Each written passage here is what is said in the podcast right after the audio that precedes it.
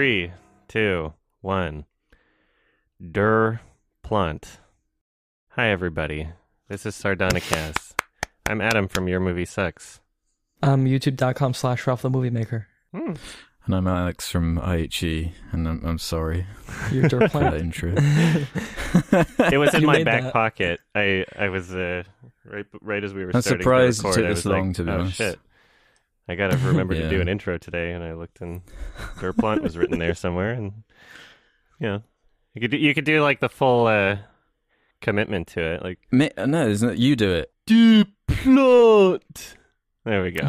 Oh, I like your the way you say plant in the well, it's accent. not the It's same bad. meme if I say Durr Plant. It's not. That's not the meme. It's Der True. Plant. Plant. Yeah, It's not the same. I'm not doing it, but yeah, I like your version. Oh, thank you.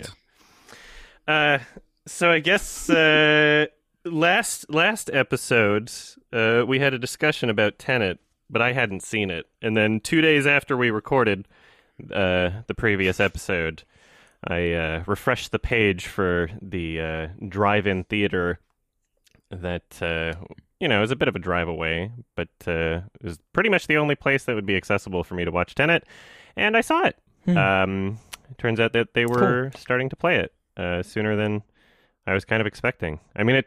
You know, if if, if it wasn't going to play opening weekend, I'm surprised they got it within like a month. It's only been like a month, right? Yeah. So that's Yeah. cool. I, I have a friend who saw it at drive-in, Yeah. and he thought the experience was fine. Like he, he Yeah. enjoyed it just fine. I have no I like the complaints about the drive-in. The Yeah. FM radio uh, audio was actually really clean and like crisp. Like there wasn't. It didn't feel like radio staticky or anything. It was like really. It was like good quality audio. And also. I had my own volume adjustment. You know, brought my own snacks, even Sounds though you're nice, not allowed actually, to. yeah. But who's gonna really give a shit? Just had a, a can of Pringles in my in my uh, cup holder, and uh, yeah, it it, was didn't have to worry about uh, COVID shit. I'm in my own car. It was very nice. That is nice. Yeah. yeah. Um, the movie sucked though. It wasn't good. Yeah, Yeah, you it loved sucked. it. eh? it sucked. I mean, okay, so if we're gonna talk about like I I I'm just gonna give my rating right now. I'm giving it a reluctant five out of ten. As in, there there's Reluctant. Yeah, as in, I. If we're talking about my experience watching the film and that alone, it would be lower than a five out of ten. But if I'm trying to Hmm. give credit to things, as in like, okay, fine, sort you know, try to be fair, then I guess it's a five out of ten movie for me. It was it was uh, a bunch of bullshit. It was it. I could not I could not stand it. It was, it's very Christopher Nolan-y. it, it Uh-huh. is. It seems yeah, like yeah. beforehand you're like, oh god, all this Christopher Nolan stuff is. yeah. And, and so I remember you, Ralph, uh, saying that part of what you liked about it was that it didn't really focus on a bunch of other bullshit and it was just more action oriented. Like they didn't really care. well, it as didn't much focus on like the the heavy-handed emotional parts that Mhm. Interstellar did. It was Like just an action film mostly. Okay. Yeah, and I I prefer that. Yeah, yeah. In- um, in this film, it works more anyway. Interstellar, it works sometimes. I mean, but that was one of my biggest complaints with that movie, maybe, or criticisms Yeah. with it. I would I would say Interstellar handled the emotions worse, but I still would prefer for there to be some sort of emotions in a film. You know, The- I, I, I, it. I think that what Christopher Nolan was kind of trying to do here, and you might disagree with this, I don't know, but I feel like he was kind of trying to uh, replicate the experience of Inception to some degree. Like, you know, we've got this Mhm. crazy idea for, you know, how time operates in a movie, and we're going to use that base concept in a way to explore different types of action scenes or different types of scenes in general. hmm And I, I feel like, especially keeping Inception in mind, I, I feel like it just really there there are key elements missing in terms of like why Inception worked for me and why Tenet did not. Um, one of the reasons being that there was some sort of personal investment of the characters towards the goals in the film, like their their actual motivations. Whereas in this one, it's just like the world's going to end. I guess we're doing spoiler talk. Spoilers, everybody, for Tenet. Yeah, let's just Um, say spoilers. Spoilers. Spoilers. So See in this it. one, it's just like the world's driving. going to end in general. Um, whereas in Inception, there's a very personal story going on uh, with Leo DiCaprio and uh, I guess spoilers for Inception, how he incepts his his wife Marion Cotillard, and you know she kills herself, and he has regret because of it, and he wants to see his kids. Like it's it's more much more of like a personal investment for the characters in the film. Whereas, like, what's happening in Tenet is just so fucking vague, especially considering there's no frame of reference at all for what's going to happen to the world. So basically, it's like, okay, so if he kills himself, there's something hooked up to this device that I guess he created. I, I don't remember exactly how this the the inversion stuff started, but I guess the villain, like, was a pioneer well, of the this inversion- technology. It, it, it came, yeah, it came from the future, Yeah, and he found it in like some some radioactive rubble, right, And or yet- something like that. And yet he and every other character, every character in the film is confident that that's how it works even though it's never happened before ever. That the entire world would get inverted and everybody would die. And the the way they deliver this information is just so fucking cheesy too. With just like uh, we'll see it's some disaster of epic proportions. Nuclear holocaust, worse. Just like so, so Yeah, yeah, there's some stuff like that. yeah. And That's, and that's what added to like the action movie tone for me. oh yeah, like if, there's if so much of this time. it- The time stuff is really like vague, and I feel like all that stuff is just so because because if the world did end and like the plan worked, right, then the whole movie just wouldn't have even happened. Yeah, It would have exactly. been, And like, they nothing. kind of addressed So that that's with like line, that's like the point is that it's supposed to be confusing. It's like what is time even because all of this is happening like at once. if you see it, like the beginning, middle, and end of the film are happening like at the same time, right? There's something like Mm-hmm. that. Where like each event like loops back to the beginning of the film. Did you So fully it's supposed to understand everything on the first watch, or Yeah. do you feel like you Um, picked it there all are up? parts that are confusing as shit, not because they're intricate, but because they don't make any fucking sense. Like the more it's it's not a movie that if you watch more times it gets better. It makes less and less sense the more you try and understand it. Like I, I don't care if you have some sort of way of reversing someone's dialogue for talking like the interrogation scene. Like conversations don't exactly work in reverse. Like I get it, it's it's fulfilling its own loop in a way, which is kind of cool. But then there are other points in the film where it's just like it's not consistent with itself. So if you look at a scene like um, the John David Washington, that's his name, right? He's like fighting himself. Yeah, Yeah. And so the first time we see it in normal time, not inverted, but the other version of himself is inverted. And the scene ends with the inverted version of himself getting pulled backwards into an explosion. And then from the perspective of same character inverted later, what winds up happening is he he gets exploded into the scene at the beginning. The explosion doesn't make any fucking sense despite it being a, a very obvious plot device for these things to happen, not only for him to escape, but for him to be there in the first place, because the explosion wasn't inverted. The plane was happening, the plane was a normal plane that wasn't inverted. So the explosion would not would not propel him forward before the explosion started. That doesn't make any fucking sense. That makes zero sense. it's like yeah, but what the about more the you bit try where the plane crashes into the hangar and it looks ridiculously cool? but, That's what but I was here's- seeing. And they're, here's the and they're playing thing. the boom, I get that. No, I totally get that. that that like it's so convoluted and and confusing that Yeah. it's impossible to try and like to to think about the movie as it's happening. You're not going to be able to keep up. And I think that's kind of the No. point in a way because like the more confusing and fast it is, the less that you're able to process anything that's happening. But then at that point it's mm-hmm. like why why does it even have rules? Why why isn't it like a comedy parody? Cuz this felt like a parody film of a Nolan movie. It really did. But it takes itself a, a bit too seriously for me to be like, okay, so that's like self-aware sort of thing. It takes itself a little bit too seriously. And and although I fully empathize with the whole like, oh yeah, it these things are incredibly stupid, but it's what we're getting out of it is well worth the stupidity. I didn't get that much out of it. Hmm. So like if we're watching really? the yeah I, I didn't I, I wasn't like invested in any of the fight scenes or anything really hmm. so like if we're watching the the scene where he's like fighting himself like the past version of himself like nothing about how it's filmed feels like cool to me. There's no mystery as to how they shot it. Like obviously there's some shots that are reversed and some shots that aren't. It wasn't like super impressive. It's just like okay, if you storyboard it, it's fine. There's parts of it that look I think so it's very fucking impressive. goofy. Like yeah, I the, thought the choreography was really good. Yeah. oh man, and I- the fact I that they couldn't- did have to reverse the footage too, and it's like completely seamless, like which shots are reversed and which aren't, or at least it was for me while watching the movie. It's all like camera tricks, like really basic stuff. Mhm. It just looks really cool, like in the context of the story. I, I didn't like find it to cars look cool. crashing in reverse. I found I found much of it to look so fucking goofy, like when he's like crawling backwards towards him on his back. That one shot just feels so fucking awkward. Well, this is why I want to see it again because I mean it's been weeks at this point, so trying to even remember details like that is, is, difficult. oh, but yeah. Well, I, um, I, yeah, I, I was under the impression I'd like it more on a rewatch because I'd kind of anticipate what was coming a bit more. But it's it's like I I don't know. It's just it feels so fucking goofy.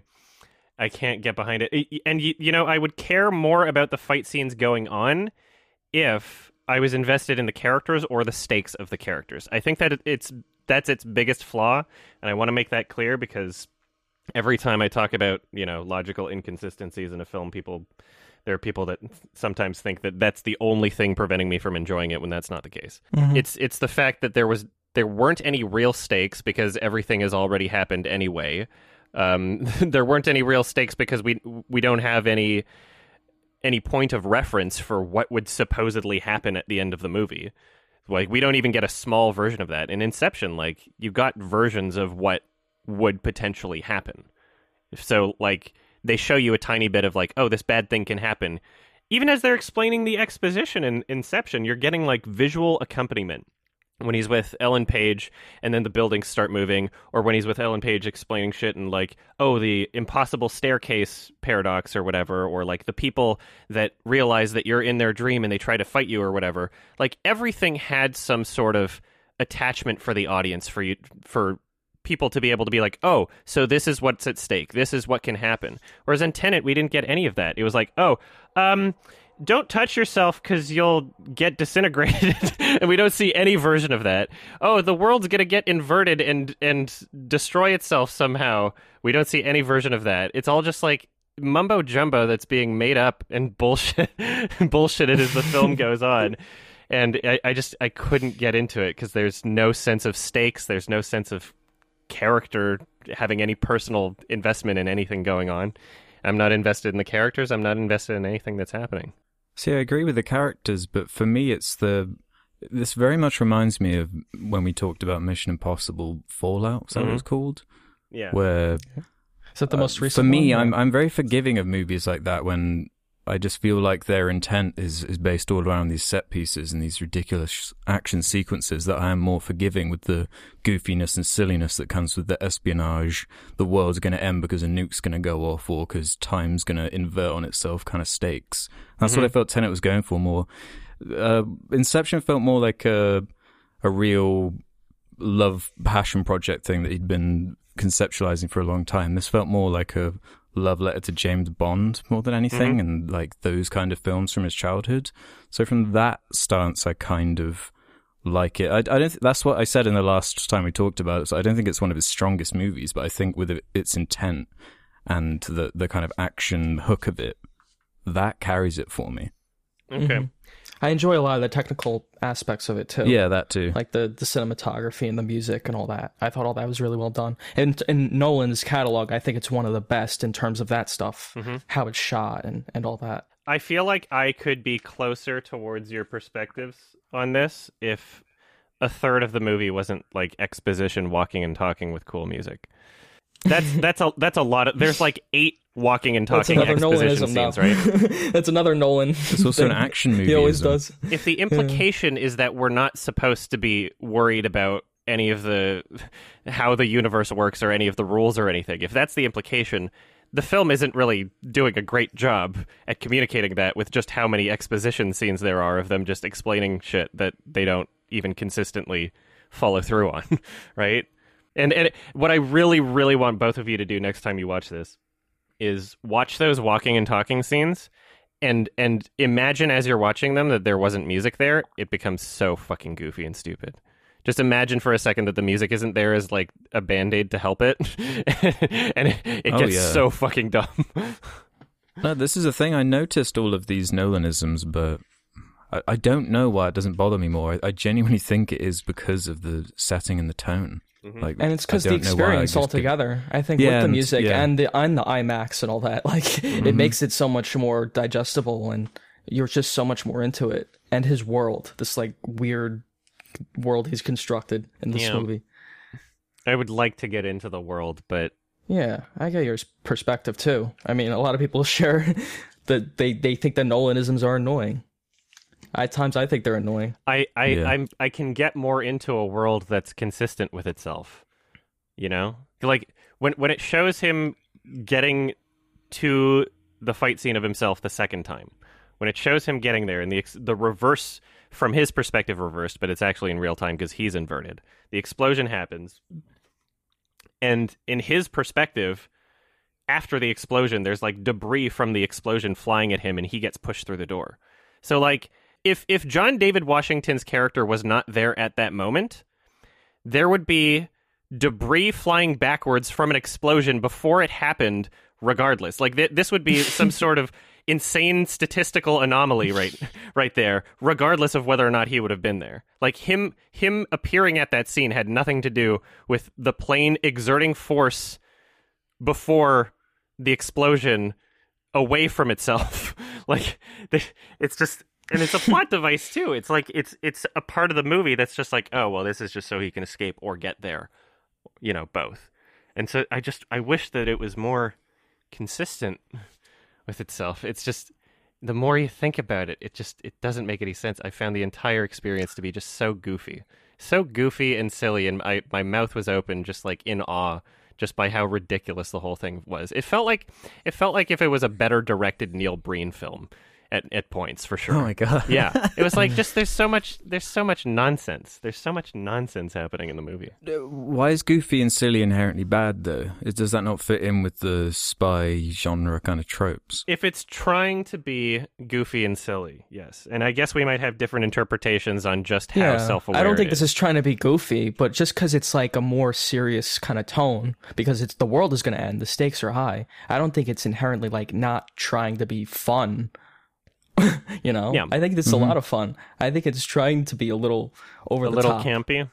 a bit. hmm I think it's trying to be cool and suave. I wish I could Yeah. get. No, I- that. I, think, think it's it trying to be a achieves that. blockbuster. I think it's trying to be a summer blockbuster. yeah, I wish I could watch it, and I think it and succeeds. feel like what I was watching was super cool and not really stupid. I, I wish I could.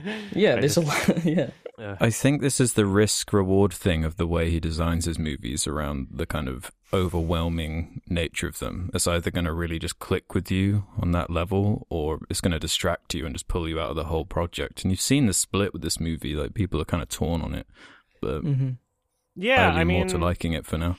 I was still Yeah. I, like Interstellar had moments that I thought were incredibly stupid that took down the movie experience as a whole, but overall like I I can watch it again. There's a, a lot of great stuff happening in that movie not only visually but like character-wise, you know, without spoiling Yeah. it. Like what the shit that happens at the end is like super emotional.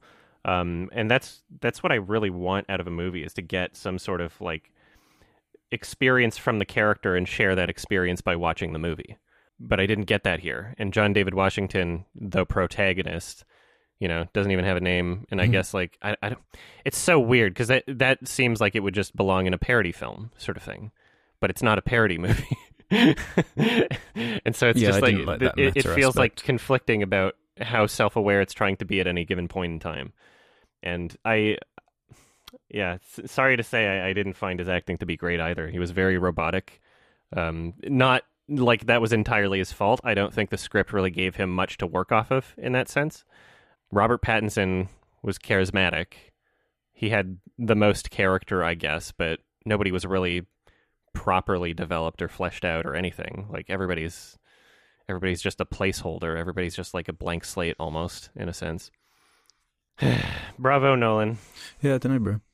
Yeah, I don't know. Uh, I'm gonna have to watch it again. Like I've, that's what I'm kind of boiling it down to at this rate. I can't. It's been too long.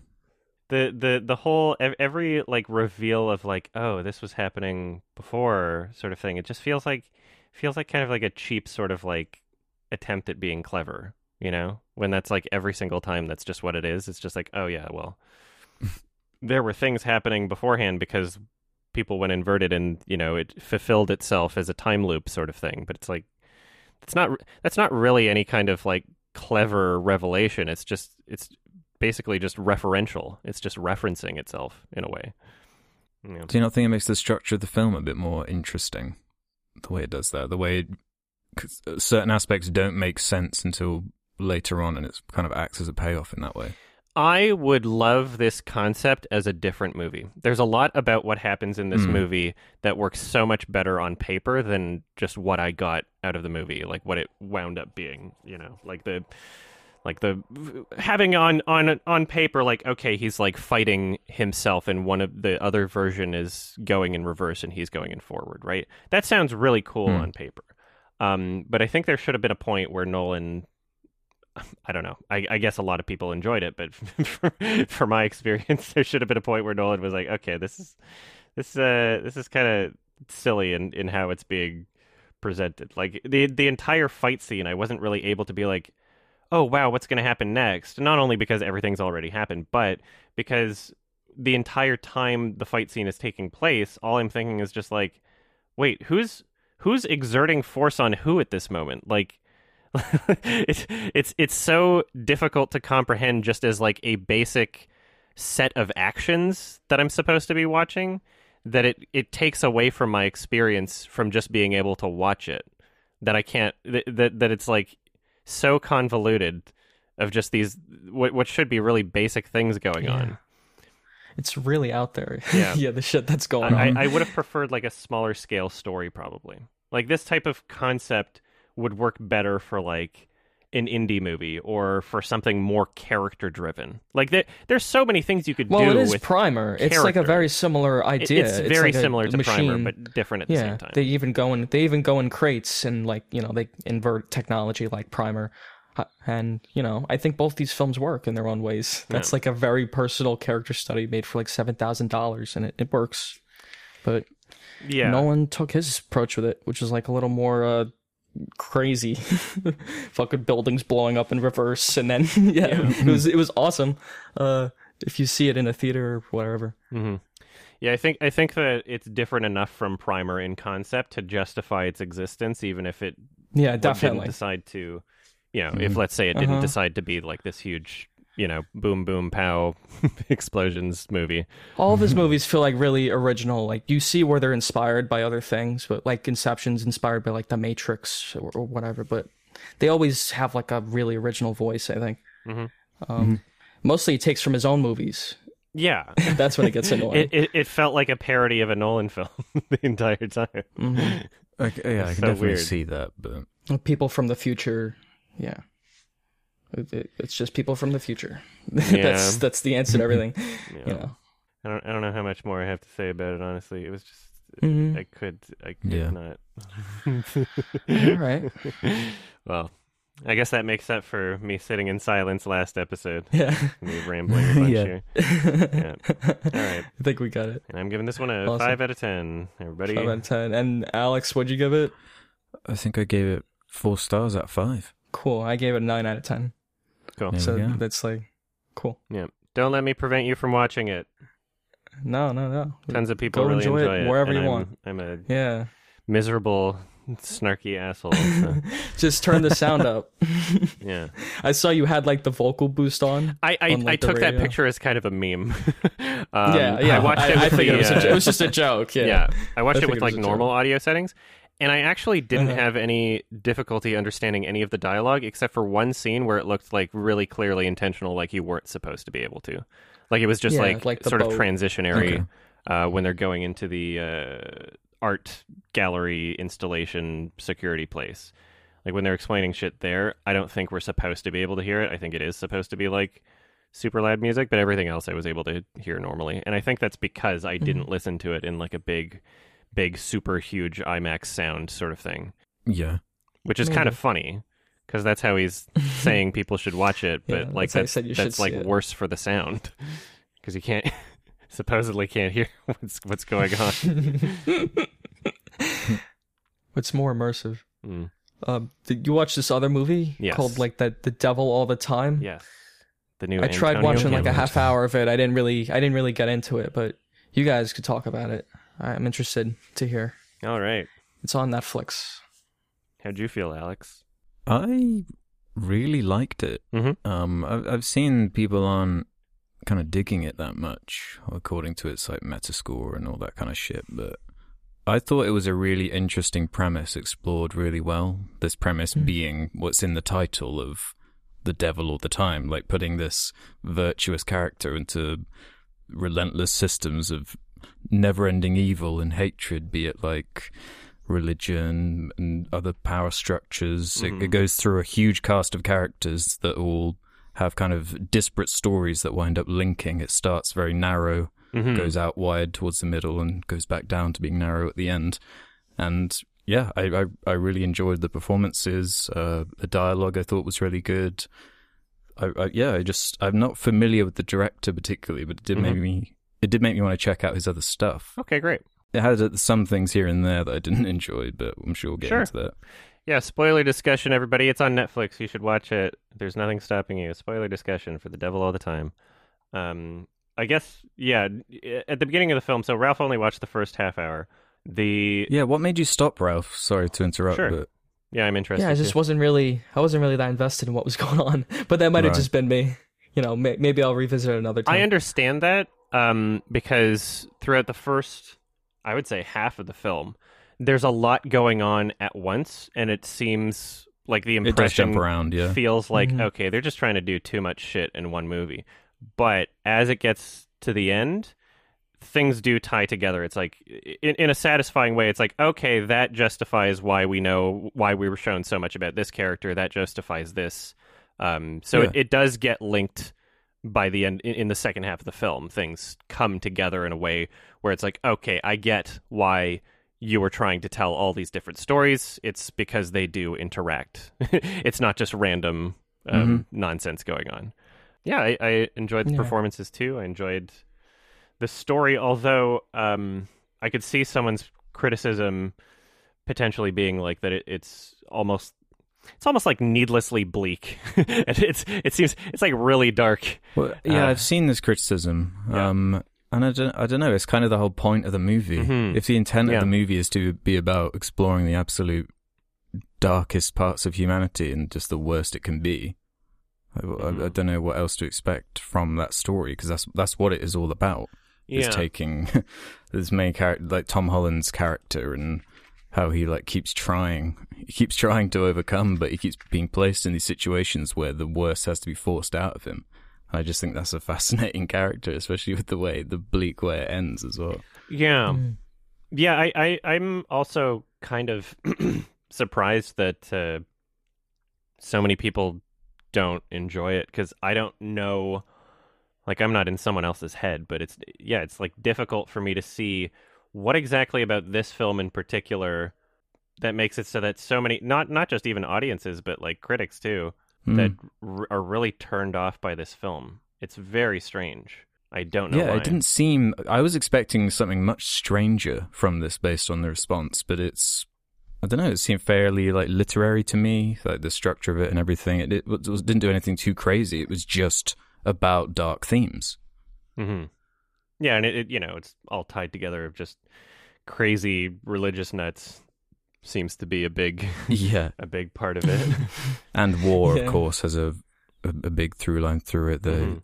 it, it jumps across quite a few years from after Yeah. World War Two all the way up to the the sixties, I think. Um, but it, yeah, it goes through all the different wars and conflicts, and they talk about Vietnam and how that's coming on the horizon, and this is kind of ongoing theme of just this hatred and evil and death thanks Mhm. to war that's just never going to be escaped.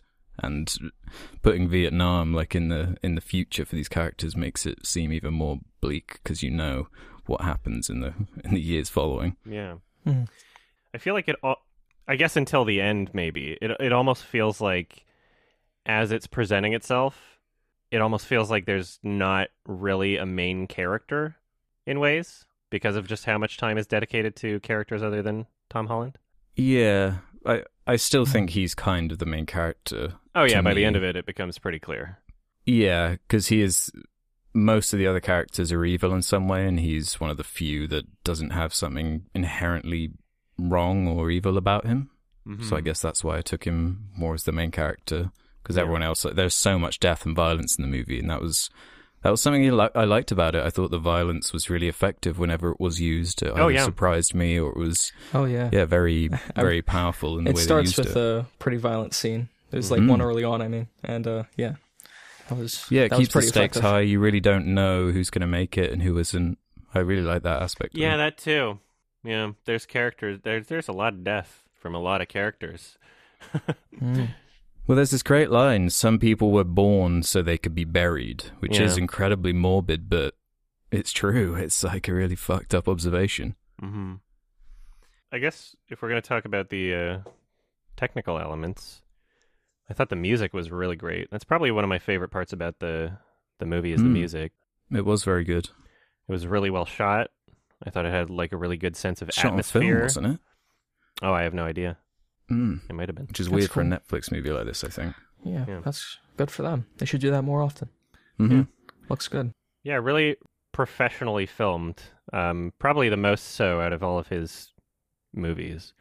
He seems to be growing as a filmmaker for sure. There's a fairly high profile cast. oh on yeah, That same note. big cast. Robert Pattinson, right? Yeah. Yeah. Tom Mhm. Holland, uh, the It clown. Riley Keough. I don't know how to pronounce her name, but she's pretty great. I like her a lot. Keo, maybe. oh, yeah, yeah, yeah. The yeah. one from It Comes at Night and Mad Max and that lot. yeah, Yeah. yeah. and she's in um, Under the Silver Lake. recently. Yeah, Under the Silver Lake. Oh, yeah, right, yeah, yeah. It's really well directed, and also um, child acting. Nothing wrong with it. It was really good. The, the kid Yeah. was really good. I thought that kid was actually very, very good in it. Yeah, The one and I, I wasn't Holland like as a little kiddie.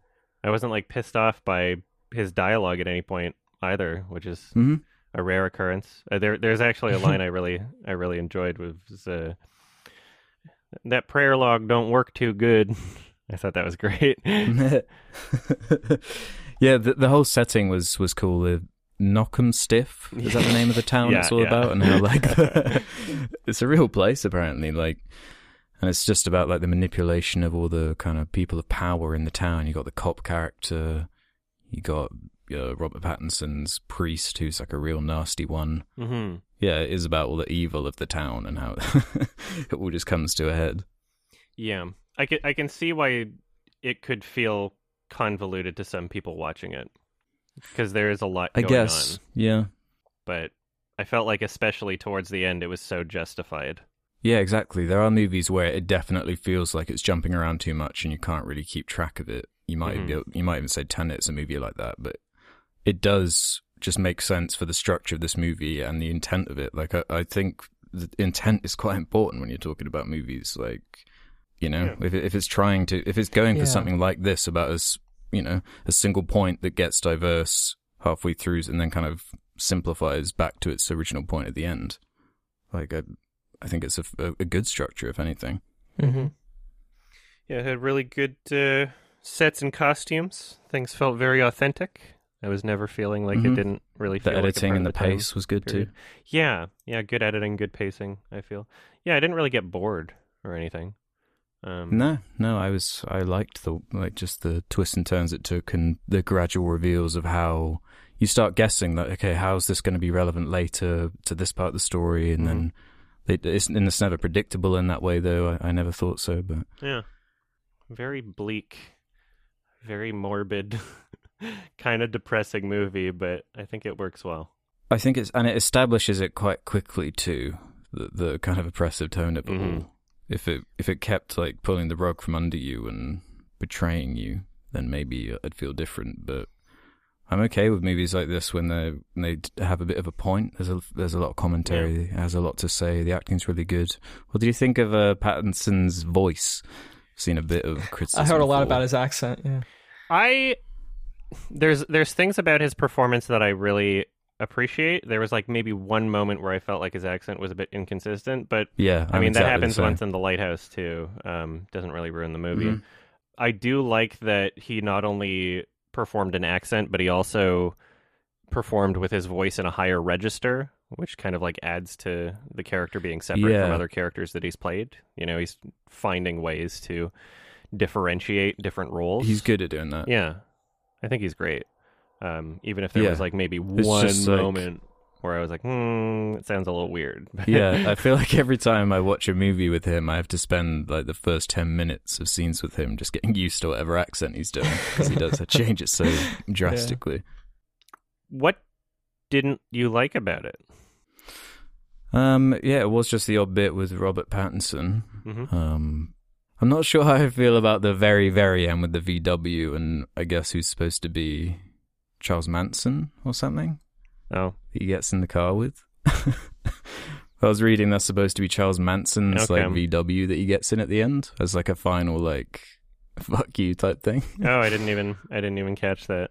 That's hilarious. Mm. Yeah. So that, yeah, that's that's not really something I, I dislike. It's just a funny observation. I mean, yeah, really thinking about it, I I don't really know what to criticize about the movie because I think it is just achieving what it's going for, f- Mm. like fairly well. The writing's good, the dialogue's good, the acting's good, Yeah. editing's very good. It's just a well-made story. Uh, what do you think about the narration? I was, I, I thought the film was actually quite. It seemed to be quite inspired by like a Coen Brothers kind of tone to Mhm. me, and that narration helped kind of make me think of that. And apparently, the narrator is the the writer of the novel Oh. that it's based on, Cool. which is a cool detail, which makes me like it more. And he's never done any narration before; it's the only time he's done it, and it's for his own book. So I think that adds another layer to it. I I really like that, to be honest. hmm Yeah, I didn't mind it at all. I could see it putting some people off, but I think that what helps justify it is there are moments where we basically hear through the narration of thoughts going on inside characters' minds that Mm. we, you know, would be a lot more difficult to communicate without any kind of narration. Not saying it's impossible. Yeah. No, it is. It, you can tell when narration has kind of been shoved in. You know, Mhm. when it's like just at the beginning or end of a movie, and it's never even considered in the middle and stuff like Yeah. that. It can be obvious, but Yeah, it it, didn't it feel did suit completely the story exactly. Yeah. yeah, I don't have um, too much more to say about it. I I enjoyed it, and uh, I would like to. Mhm. I would like to hear people talk more about what they didn't like about it, because there's a Yeah. good amount. There's a lot of people that have issues with this movie, and I'm like, I I, I can understand parts of it from like an experience perspective of just like okay uh, like this might be annoying to some people this might be annoying to some people but it's weird that it's this movie because i feel like there's a bunch of other movies that i would almost expect that same thing to happen to that it doesn't Yeah, I, I I'm looking at a couple of the reviews now, and most of them seem to be the complaining ones anyway. Seem to be kind of pointing out that it's a bloated mess, and Mhm. sweaty. Someone described it as. Sweaty. Y- y- yeah, quite interesting. like that's a criticism. a very criticky kind of word to throw out, but Sweaty. it seems to be the, that structure actually that seems to bother most people, but that, that really didn't bother me because it's, it's it didn't feel like it bogged the movie down or made it so I couldn't keep track of anything. It was just like getting small snippets of disparate stories that all come together eventually. yeah 'Cause It's only it's only two hours eighteen minutes. Is that really too long really? for a film like this? i thought it was like under two hours i didn't check yeah, the I did runtime, too. I think it was actually it actually went by really quickly. yeah Hmm. There's Yeah. a hmm. lot going on and so like I, I think it's pretty cool just like considering it being an adaptation of the book i've never read the book but like it from what i can tell it seems like they organized the information pretty well I hope this isn't another case of like people who are fans of the actors just seeing it like the Oh, thumbnail or be. the poster and expecting like a peppy Tom Holland movie, and then they're like, Yeah, "What? This, this is just making me sad and feel weird." this is not really a tom holland movie if that if that's a No, genre, it's not I like. Spider Man. It's not really Yeah. that kind or of thing. a uh, Robert Pattinson movie, really. He's like Yeah. a fucking monster. well i'm giving this one What'd you a give it? 7 out of 10 Yeah, I was. I'm about the same, but I'm actually thinking of four stars for this. Yeah. I, I don't know. It, it just flew by. I really enjoyed it all the way through. I liked the messages. It was communicating. Yeah, I'd like to I- see I'd it say for a give it a shot time and- for sure. Yeah, yeah, I'm Yeah. gonna check it out for sure. Like, Yeah, I'd be full thing. curious if you Yeah. finish it, Ralph, if you feel any different. yeah, yeah, I will definitely. Yeah, yeah, we can have another uh, Yeah, sounds catch-up discussion like we just did with Yeah. Exactly. All right. All right, so I guess that's that. Um, we can move on to the the, the film I recommended, if you want. Let's do it. You guys watch that. It's called Stalker. It's directed by Andrei Tarkovsky. Yes. Nice. Is that is that good? That was pretty good. 1979. Andrei Tarkovsky. it's a Russian film. It's a very Russian film because it's like you know super dry, um, very long, um, like very like dark thematically. Um, but I wanted to recommend it because it, it's like really great first of all, and it also has a really fucked up backstory. Oh yeah. Basically, yeah. uh, well, what do you guys know about it? I'll ask you that first. Spoiler Just the discussion. odd bit. yeah, spoilers for the film Stalker. I was hoping you were going to go into this. Yeah, let's talk about that first. You're asking what we know about the the backstory. Yeah, what do, what do you know? yeah, what do you Um, know? I know that they they the because of the locations they filmed it in, they like all got cancer and died. because Yeah, there was like a chemical it. factory like raining poison on them the entire movie. Yeah, and Oh, like the it's crew were basically like crawling around in mud, like Yeah. radioactive mud. and you can like see And it a in lot the of people who are close to them, they say like Tarkovsky died because of filming Stalker, and basically Yeah. making this movie. And yeah, that's it's like this eerie backstory that kind of when I'm watching the movie, like I, I feel like I'm always thinking about it, and it, Mm-hmm. it adds like this this atmosphere to it that it, it makes the movie like really memorable. Yeah, it is kind of haunting in a way. I didn't Yeah. know that the first It time I watched definitely it, but I knew it the second time, and it definitely added Mhm. a, a different lens to the experience. Yeah. Not that you have to make like a movie in a hazardous location to make it better, but like knowing that and watching it, it's like, yeah, it's very creepy, very haunting. And what haunting. the movie's about, too, it does add like another layer. Hmm well, this like the setting zone, Soviet it's it's like this Yeah. alien kind of. It's this alien place where there's no rules really, and like it starts raining like for no reason. but Similar setup to Annihilation, actually. Right, that's what I was thinking of too. Very similar to that.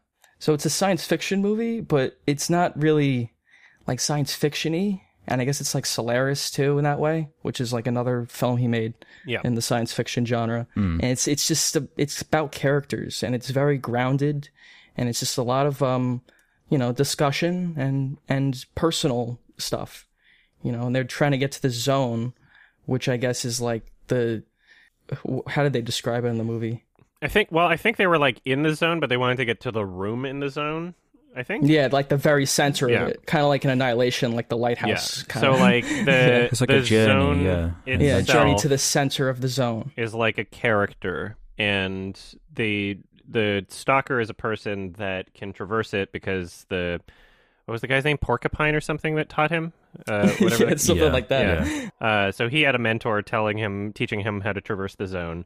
And so the main character, the stalker, basically does like tour guides, if you want to call him that, Mhm. where he helps other people get to the zone and traverse it. And throughout the experience, he says things like, "Okay, well, you have to you have to treat the zone with respect. You can't come in here."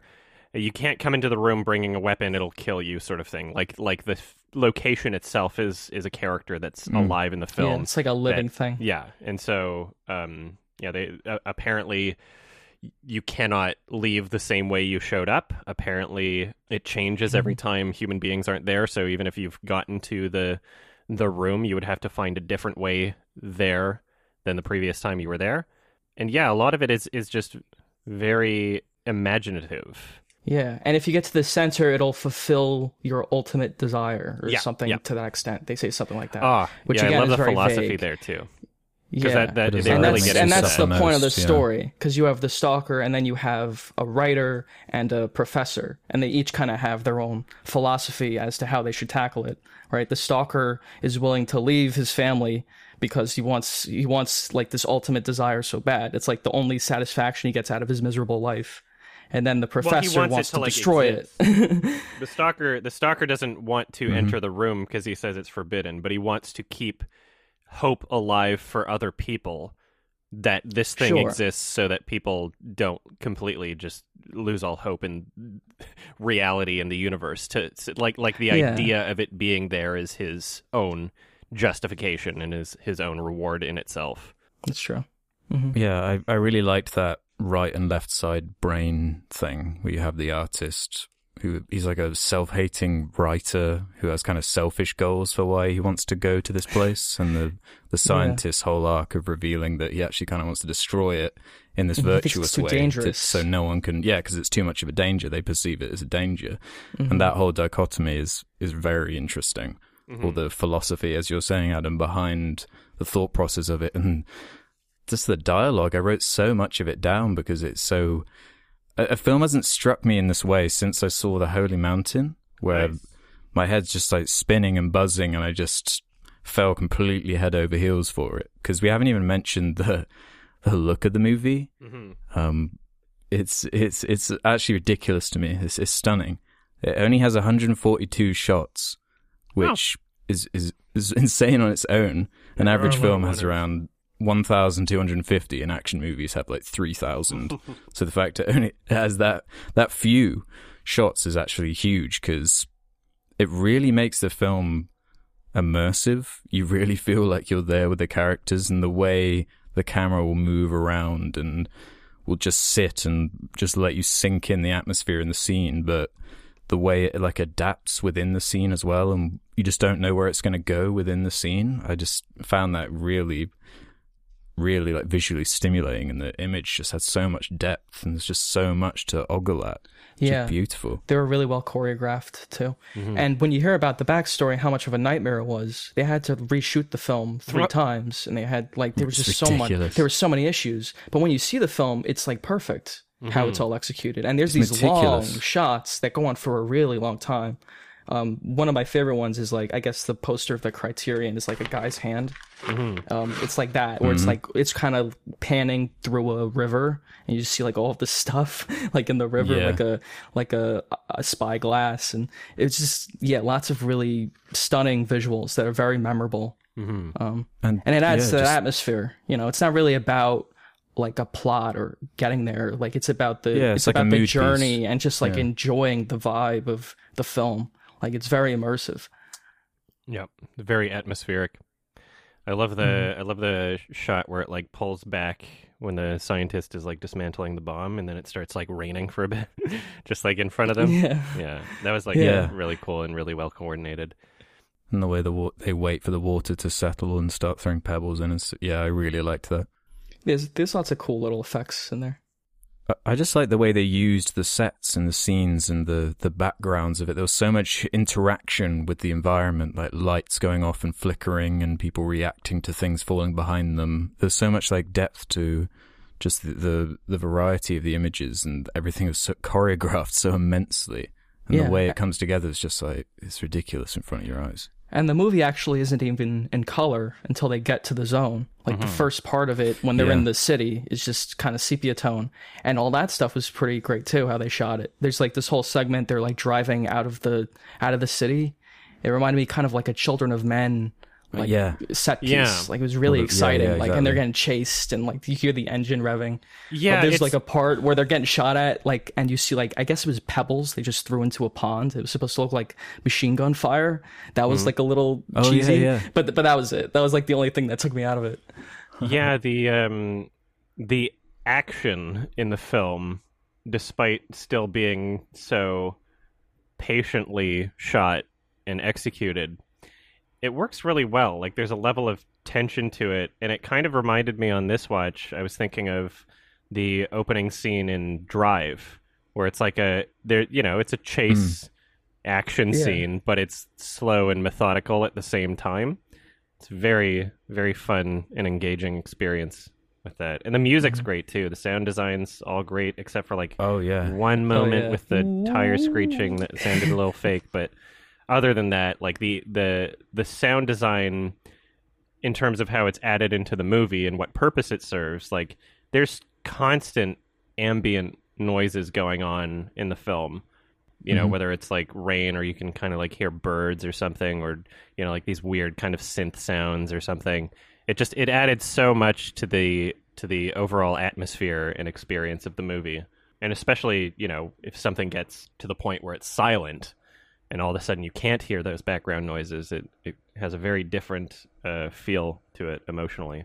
There's yeah, so much about the technically, movie. I thought it was just yeah. masterful. Yeah, What I really love about Tarkovsky, and I've only ever seen this and Solaris, I'm excited to see more, but from the two that I have seen, I love that for those two films, he's basically created gigantic ideas that work well for small scale presentation in a sense that it's so well written and executed in a way of like okay what are the limitations of film especially for the budget and so there's a lot going on where it's in your imagination as the viewer because Mhm. in essence i mean this film if you really break it down is just three people larping just pretending to, you know let's throw in these things Yeah, like oh no simple. i can't go this way i can't go this way but because of how it's presented because of the performances especially too you're able to Yeah. believe that there is some sort of consequence there is some sort of thing that could potentially happen and it's you know it's left so vague like oh yeah if you if you get a bad feeling turn around but still because of its presentation it's like oh shit like you shouldn't go that way uh, and and you start to believe it and play along with it in your own mind I, I love how he's able to do that yeah. The setup's very simple and the mystery side of it, but the it's the depth that comes out through the the characters that that uh, you know adds that layer for you to kind of think about. They're each very distinct. There's a line that really jumped out to me from the Mhm. writer because a, a thing I've seen said about this movie is that it kind of acts as a mirror in ways because. Mhm. As you said, there isn't like a, a, heavy plot or anything like that. There's a lot of kind of philosophical dialogue. So, no doubt you'll connect with one of these three characters more than others. But for me, it was the it was that writer character saying, "They've changed me to fit their own image." When he's talking about how he, he's like doubting his own work as a writer and how he Mhm. thinks he's kind of lost his integrity and stuff like that. And I, I think as you know, people who make things, it's just an inherently relatable idea. If you're making Yeah. something for people, how much do you forfeit your own identity in order to kind of win them over? Uh, yeah, there's tons of concepts like that that just got me thinking about aspects of my own life and greater aspects of. I just thought it represented the kind of misery behind the country and just the the history of of Russia even like Mhm. even though it is a science fiction Elseworld story I think it captured that part of it really well Yeah, with the things they were talking about Yeah, that's why I say it's very Russian. Like, like the stalker from the stalker himself. I think his goal is like to to get to the center, obviously, of the the, the zone. But he Mm-hmm. really like that that ultimate desire idea. He wants to run away Yeah. from his life to like just Yeah. fulfill this ultimate desire. And Why don't we live in willing the to, zone? Like, yeah, run away from his family and everything that loves him to you know do that. And it's very selfish but it's also a desire that you know a lot of people have and it happens to people every day.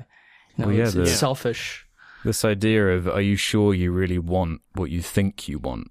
Hmm that was what really got me thinking. Mhm. with the because he's he's saying about this story of the porcupine and how the brother he took his brother along and his brother wound up dying because deep down he wanted wealth over his brother so his brother died and he Mhm. ended up committing suicide Yeah. because he got what he wanted deep down but it was a horrible Yeah. thing to get in the end Yeah. So Yeah. it like revealed uh, about his own character parts that he didn't like because Yeah, the room knows more about the person entering than the person does themselves.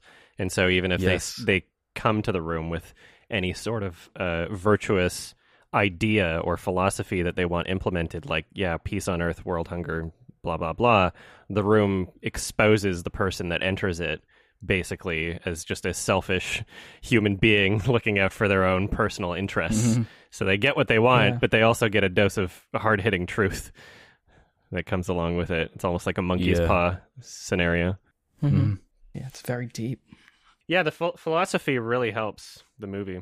yeah yeah Yeah, it's so ingrained in history and just the thought and attitudes and like nihilism and so much like so many ideas from the time. Just this Mhm. idea of human consciousness and there is so much to think about. Like things that you would never even expect at times. They just throw out there. Like uh, one thing I attached myself to was when I can't remember which character started talking about it, but they were talking about how hardness and strength Oh yeah. represent death and that softness represents life.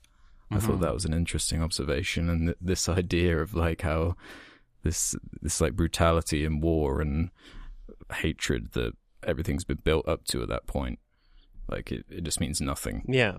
And it, it, it ties into literally how they're traversing the, the zone too. Exactly. Yeah. Yeah.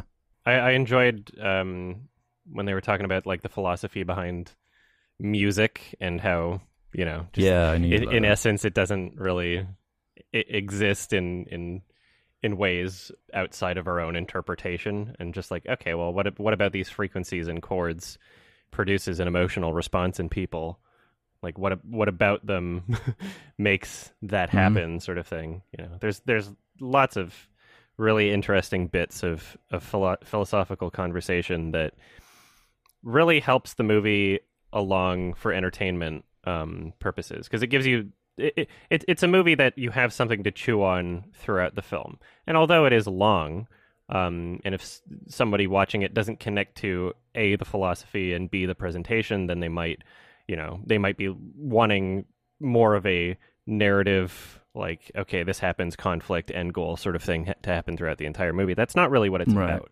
And if you're watching it for you know the visuals the sound design the performances and the philosophy then you know there's always something to chew on Yeah. And even th these three characters do go through an arc, or at least two of them, mm-hmm. where they decide to actually not go into the room at the end. They Yeah. actually go against, and that gives their their their trips extra meaning by Mhm. rejecting the idea of the ideal. Hmm. yeah It's it's based on a it's based on a book. This thing. Oh, yeah? Uh, Which apparently yeah. it's very it's like not not that similar. It's No, I, I was going to ask. I, I didn't think it was that similar. It's haven't called read it, Roadside but that's just Picnic. what I was reading. That's the name of Yeah, the book. yeah. Yeah. It's a Russian novel also.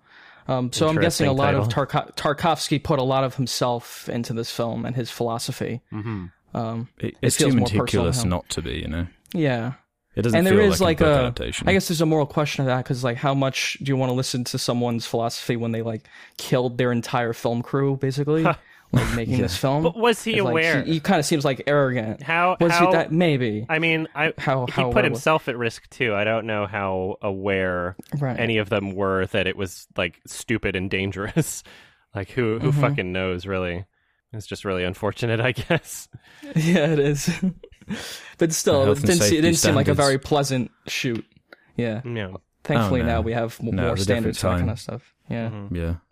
I love the set design with the those like mounds of dust and like the rock Yeah. Oh, like, yeah, that set is slow so cool. and like the bird going and then like the super experimental the bit of editing where like the bird came in Yeah. and then it cut. That was like a hard cut, Yeah. but it worked Yeah. for the film. It did really work. Uh, It was very like it only did it once, I think. yeah Very eerie.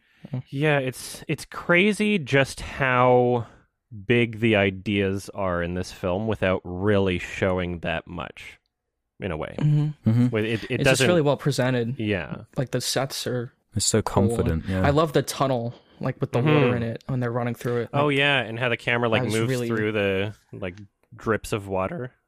yeah, I love and the sound shots. too, the water dripping and Yeah. their footsteps. Yeah, it embraces like the art entirely. All your senses are satisfied. Yeah. this this film is a, a shining example of just why Tarkovsky is considered to be so great of a legendary filmmaker remembered throughout history. It's just so meticulous and so purposeful. And yeah, like you said, confident. Like that's a big part of it. Hmm. I like how like even even before we get to the the zone, like even just right at the beginning of the movie with the yellow color palette, the conversation with him and his wife, like immediately there's stellar performances. like she she gives a Yeah. fucking awesome performance, especially for a character Yeah. that's not really seen that much in the film. Like she she does a really great job. Like everybody does a really great job. Mm-hmm. It really helps sell Uh, the film. Inarritu, the the director of Revenant, he Mhm. he takes a lot of influence from Tarkovsky, I think. Clearly, and like yeah. one of the most like shining examples is like the the shot of them in the bed at the beginning, where it's like Mm-hmm. panning over, Mhm. like it shows uh the wife and then monkey and then him. and there's a similar shot in like The Revenant. But yeah, it, you see like how he influenced all these filmmakers like Alfonso Cuarón and and Inarritu and like Mhm. yeah, it's really it's really well done. In in Inyaritu. Inarritu, that's it. Okay. Inyaritu. I forget which which emphasis, which syllable has the emphasis, but it's in Inyaritu. He's got a long name. Oh yeah, if you want to say the full thing, Alejandro Gonzalez Inyaritu. There we go. Hey, he knows his stuff though. If you've seen this, it's not a bad thing to take influence from Stalker. I mean, it's Not pretty at all. great. Yeah. I was surprised by the emotional response I had from a certain section of the movie, that Oh, yeah? being when the stalker himself kind of breaks down. Oh, yeah. He's, he's like just talking about how he want he wants to destroy your hope, I, you know, and all this kind of stuff. I just wasn't expecting that in that moment. I was I wasn't ready for it, and seeing the the emotion behind that performance, he was really selling it for me, and it really did add to that. Just the thought piece of it all hmm really sells it. He was great. I mean, all the acting was, was super good. hmm Uh, even the, the the monkey, whatever. There's a whole bit with her at the end, or him. I don't know, but Yeah, I think it's a daughter. Yeah, daughter. crippled But they, she starts uh levitating like these glasses at the end. telekinesis. yeah, what was that whole bit? Yeah, I was I was really confused at its place in the movie the first time I watched it. Um, Uh-huh. And the second time watching it, I was keeping that kind of thing in mind. And it, it's actually really neat just how the the ending ties into the beginning in ways because the first the first conversation that's there when the stalker is meeting I forget which one of them.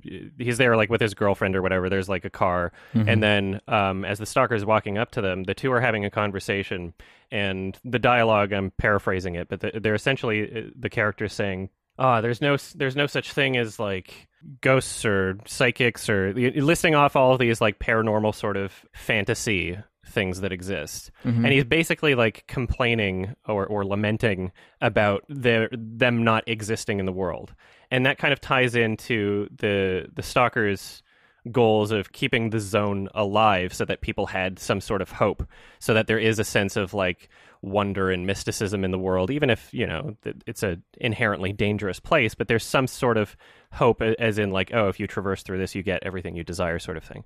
And so i think in the mm-hmm. end it's kind of tying into that concept, even though it was, you know, first time you watch it, it almost seems like a throwaway line when they're complaining about supernatural things not existing. I think at the end, it's kind of trying to tie into that idea of hope by using these impossible supernatural science fiction sort of ideas as just being like, oh, there is more to the universe than we see that there is. And that's just Yeah. kind of its own way of communicating hope in a way. Also, at the beginning, um, when the, the train is going by, the glasses are moving on the table there too. And so the the the glasses moving on the, the table at the beginning, I'm not sure, I'm not confident about whether it's implying that perhaps those were also maybe moved a bit by telekinesis because I thought it seemed pretty clear that it was the train rumbling the house that was making that happen. But it, mm-hmm. either way, regardless of what it's trying to imply is moving the glasses, that's really cool how it, it also ties into the end. And then right after yeah, right after Monkey does the point, yeah. Definitely telekinesis, intentional. then we hear the train rumbling again right before it cuts to to the end. Mm-hmm. Yeah. yeah, sure. That that sounds yeah. Did you see the string? Oh When no, I didn't see the string. oh man, Yeah, it's yeah, I was- I mean, it doesn't. It doesn't take me Oh, out. that's of it. great. It's, it's just funny. yeah, I'd like to watch it again and look out for that because I was I was like, man, how did they do that? Because it zooms Yeah. out and you can see under the table. I'm like, did they have a Yeah, well, the stick first with two a are magnet? magnets, I Okay, yeah. believe. The first two, and then the That last cup that falls Oh, off the okay, okay. table, I think, is a string. That's Ah. what it did. Yeah. Probably just missed it. Either way, really cool. Yeah, watched it twice and I I didn't catch that. So mm-hmm. You ruined it. I'll never watch it again. Yeah, it's like the most amazing effect ever. We watch like Avengers now. It's like three hundred million dollars, like thousands of CGI effects at this point, like a, a cup falling off a table. I mean, even like paranormal activity, you just fucking digitally remove the string. oh yeah. At this point, they just digitally Yeah. remove it. Yeah. They didn't have that back then. Yep.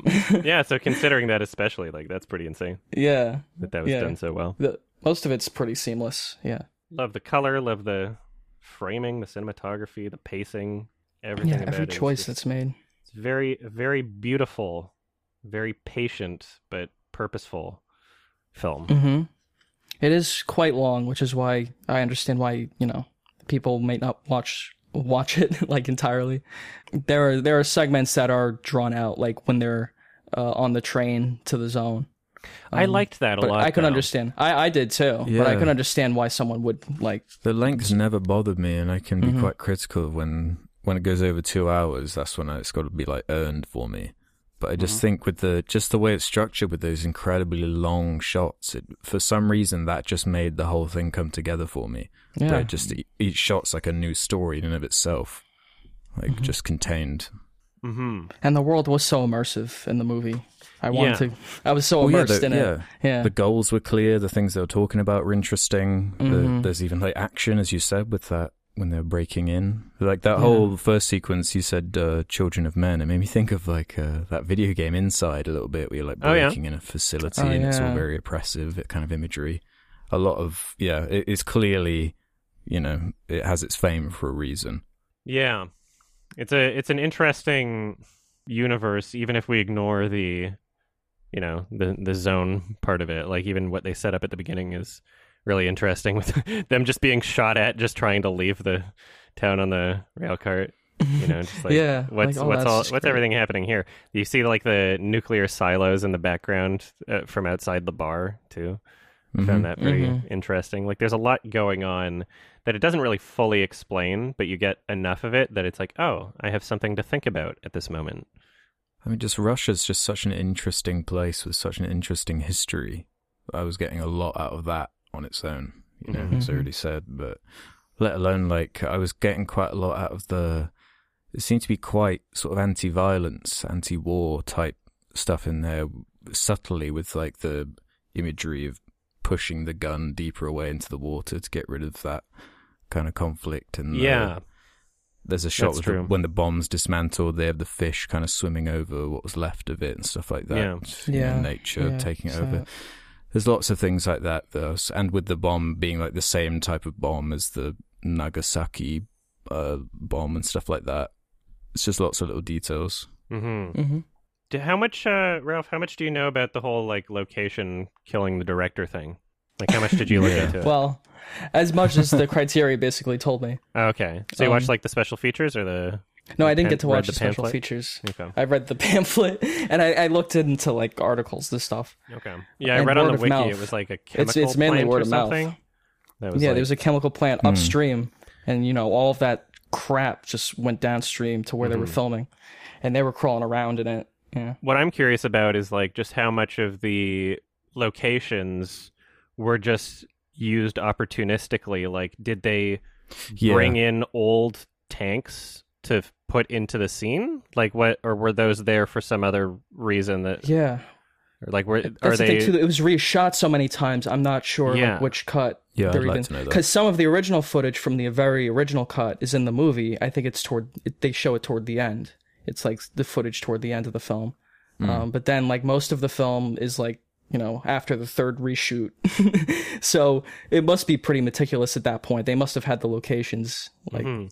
So, I, you know I'm not really sure. It, it's a big mystery. Yeah, very. the mysteriousness adds to the to the film, really. Everyone involved said like it, it did some serious damage to his health. Yeah. Those few months he was working on this. It was Mhm. only a few months. Yeah.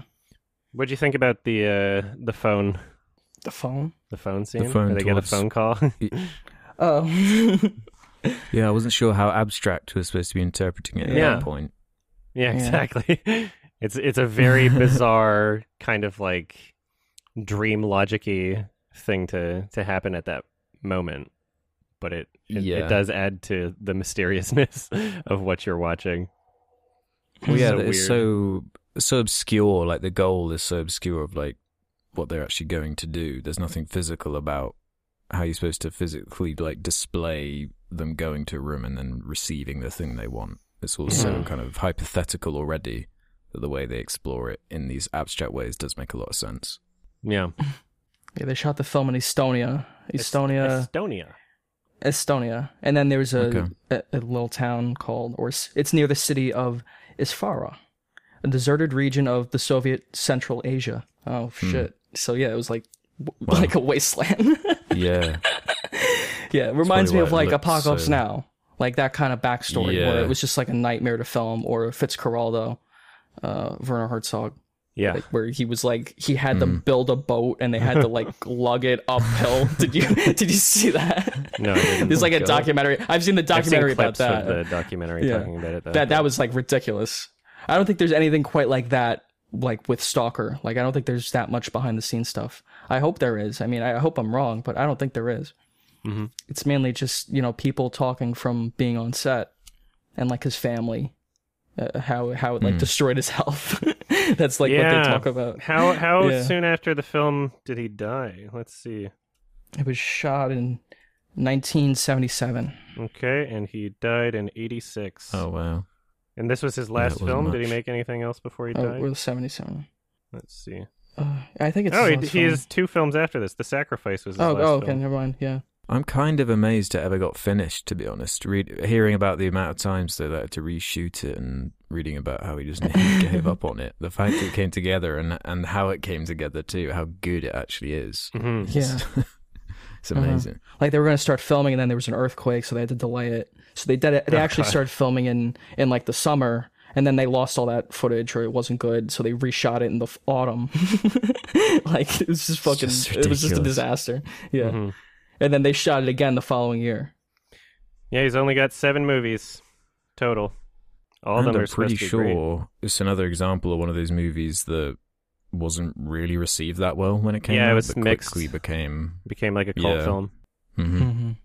as almost every like film that has stood the test of time it seems nobody nobody yeah is quite sure about it when it first comes out because it's like oh this is different This is weird and different. it's yeah. aged really well Oh, of like course. it holds up oh, beautifully Yeah. I th- I felt it was quite timeless in that regard. Uh-huh. I thought it looked so so pristine. hmm That's what I mean about the science fiction part of it too. Like think to 60s, 70s sci-fi. It's all goofy fucking robots and like so silly and like there's nothing in this movie like this. Yeah, it's very no. personal. Because it's, a science fiction movie, but it's very it's smart in because how it it's in your imagination Yeah, Yeah. right. And that's more It's about the concepts and ideas, Yeah. Mhm. exploring them in a kind of smart way.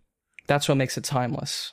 it's like if you never showed the babadook it would be a better movie right Yeah. if you just had the storybook at the beginning and didn't show the hipster in a top hat that's when it starts to get goofy But if you leave things up to your imagination and, you know, that the whole goal of the film is to be thinking about it, like that's a part of the experience of the film. I think, you know, it's just that that's what I was saying at the beginning. It's just like it, it's he understands the limitations that he has for filmmaking Mhm. and he uses those towards his advantage to tell unique stories and have these things going on in your mind and have have you the viewer create a better experience out of it than could possibly be created by it just being shown to you sort of thing hmm Mm-hmm. But still, the things that are being shown are just impress so impressive on like a technical level that Mhm. that also just carries you through. It's got Yeah. so much to it. Yeah, and also the world building too. Mm. yeah of it. But there's not a lot of films at that time that would develop a world like this that I felt was, you know, very lived in. Also kept vague, like you said. Mhm. You know. Leave Great some fucking space for movie. imagination. Mhm. Yes, it's some great. space. I'm so glad you chose it because I've been meaning to watch this for bloody years, but it's just one of those where yeah you see this, where it, when it uh, came out and its length, especially. was this your first tarkovsky Yeah, it was. Yeah, yeah. Oh, Yeah, it for for me, at first Both I didn't you, I like it guess, either. Um, or I I had to get into it. I guess I I how, how many like years it. ago did it took you me a while to it get into it. I watched it uh, third year college, like Okay. a couple years ago. I don't know. yeah, I, I was like, eh, this is boring. They're just talking. boring boring. but then you know you get into it, you get into the atmosphere and the world, and it, it's Yeah, really if you're in the you right know, frame of something mind, special. Mhm. It's very stimulating. hmm Yeah, definitely be in a mood for it. hmm Um, there's also Yeah. nothing like violent in it, really. Like it's a good movie to watch with the family. Although it's very experimental, Yeah. like you could just watch it with anybody. There's nothing that graphic or yeah. there's No, some think it's gunfire yeah, yeah. Gun that's a little scary, I guess. Yeah, some pebbles being thrown in the in the water. Yeah Some uh, Yeah, that was a- a another thing I pulling a appreciated about it, how it achieved that kind of creepy sci-fi tone without having to show stupid aliens Yeah. and stupid death scenes, and Yeah, it, it is all in your head. Yeah, That's Mhm. that's very much how Solaris is. Although I prefer this to Solaris. I I've only seen Solaris once. But yeah, Mm-hmm. same idea of just like creating something so much bigger out of just being careful about how you communicate it, essentially. Yeah. Yeah.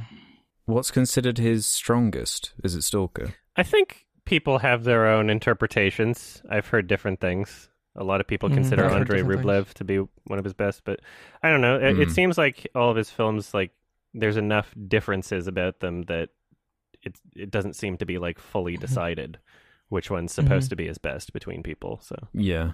Yeah. I think people like the science fiction elements of like Solaris and Stalker. I think those why like those are the most famous ones. Mhm. It's like an art house director kind of bringing like Yeah. something more to a genre. Like that's very interesting. yeah, exactly.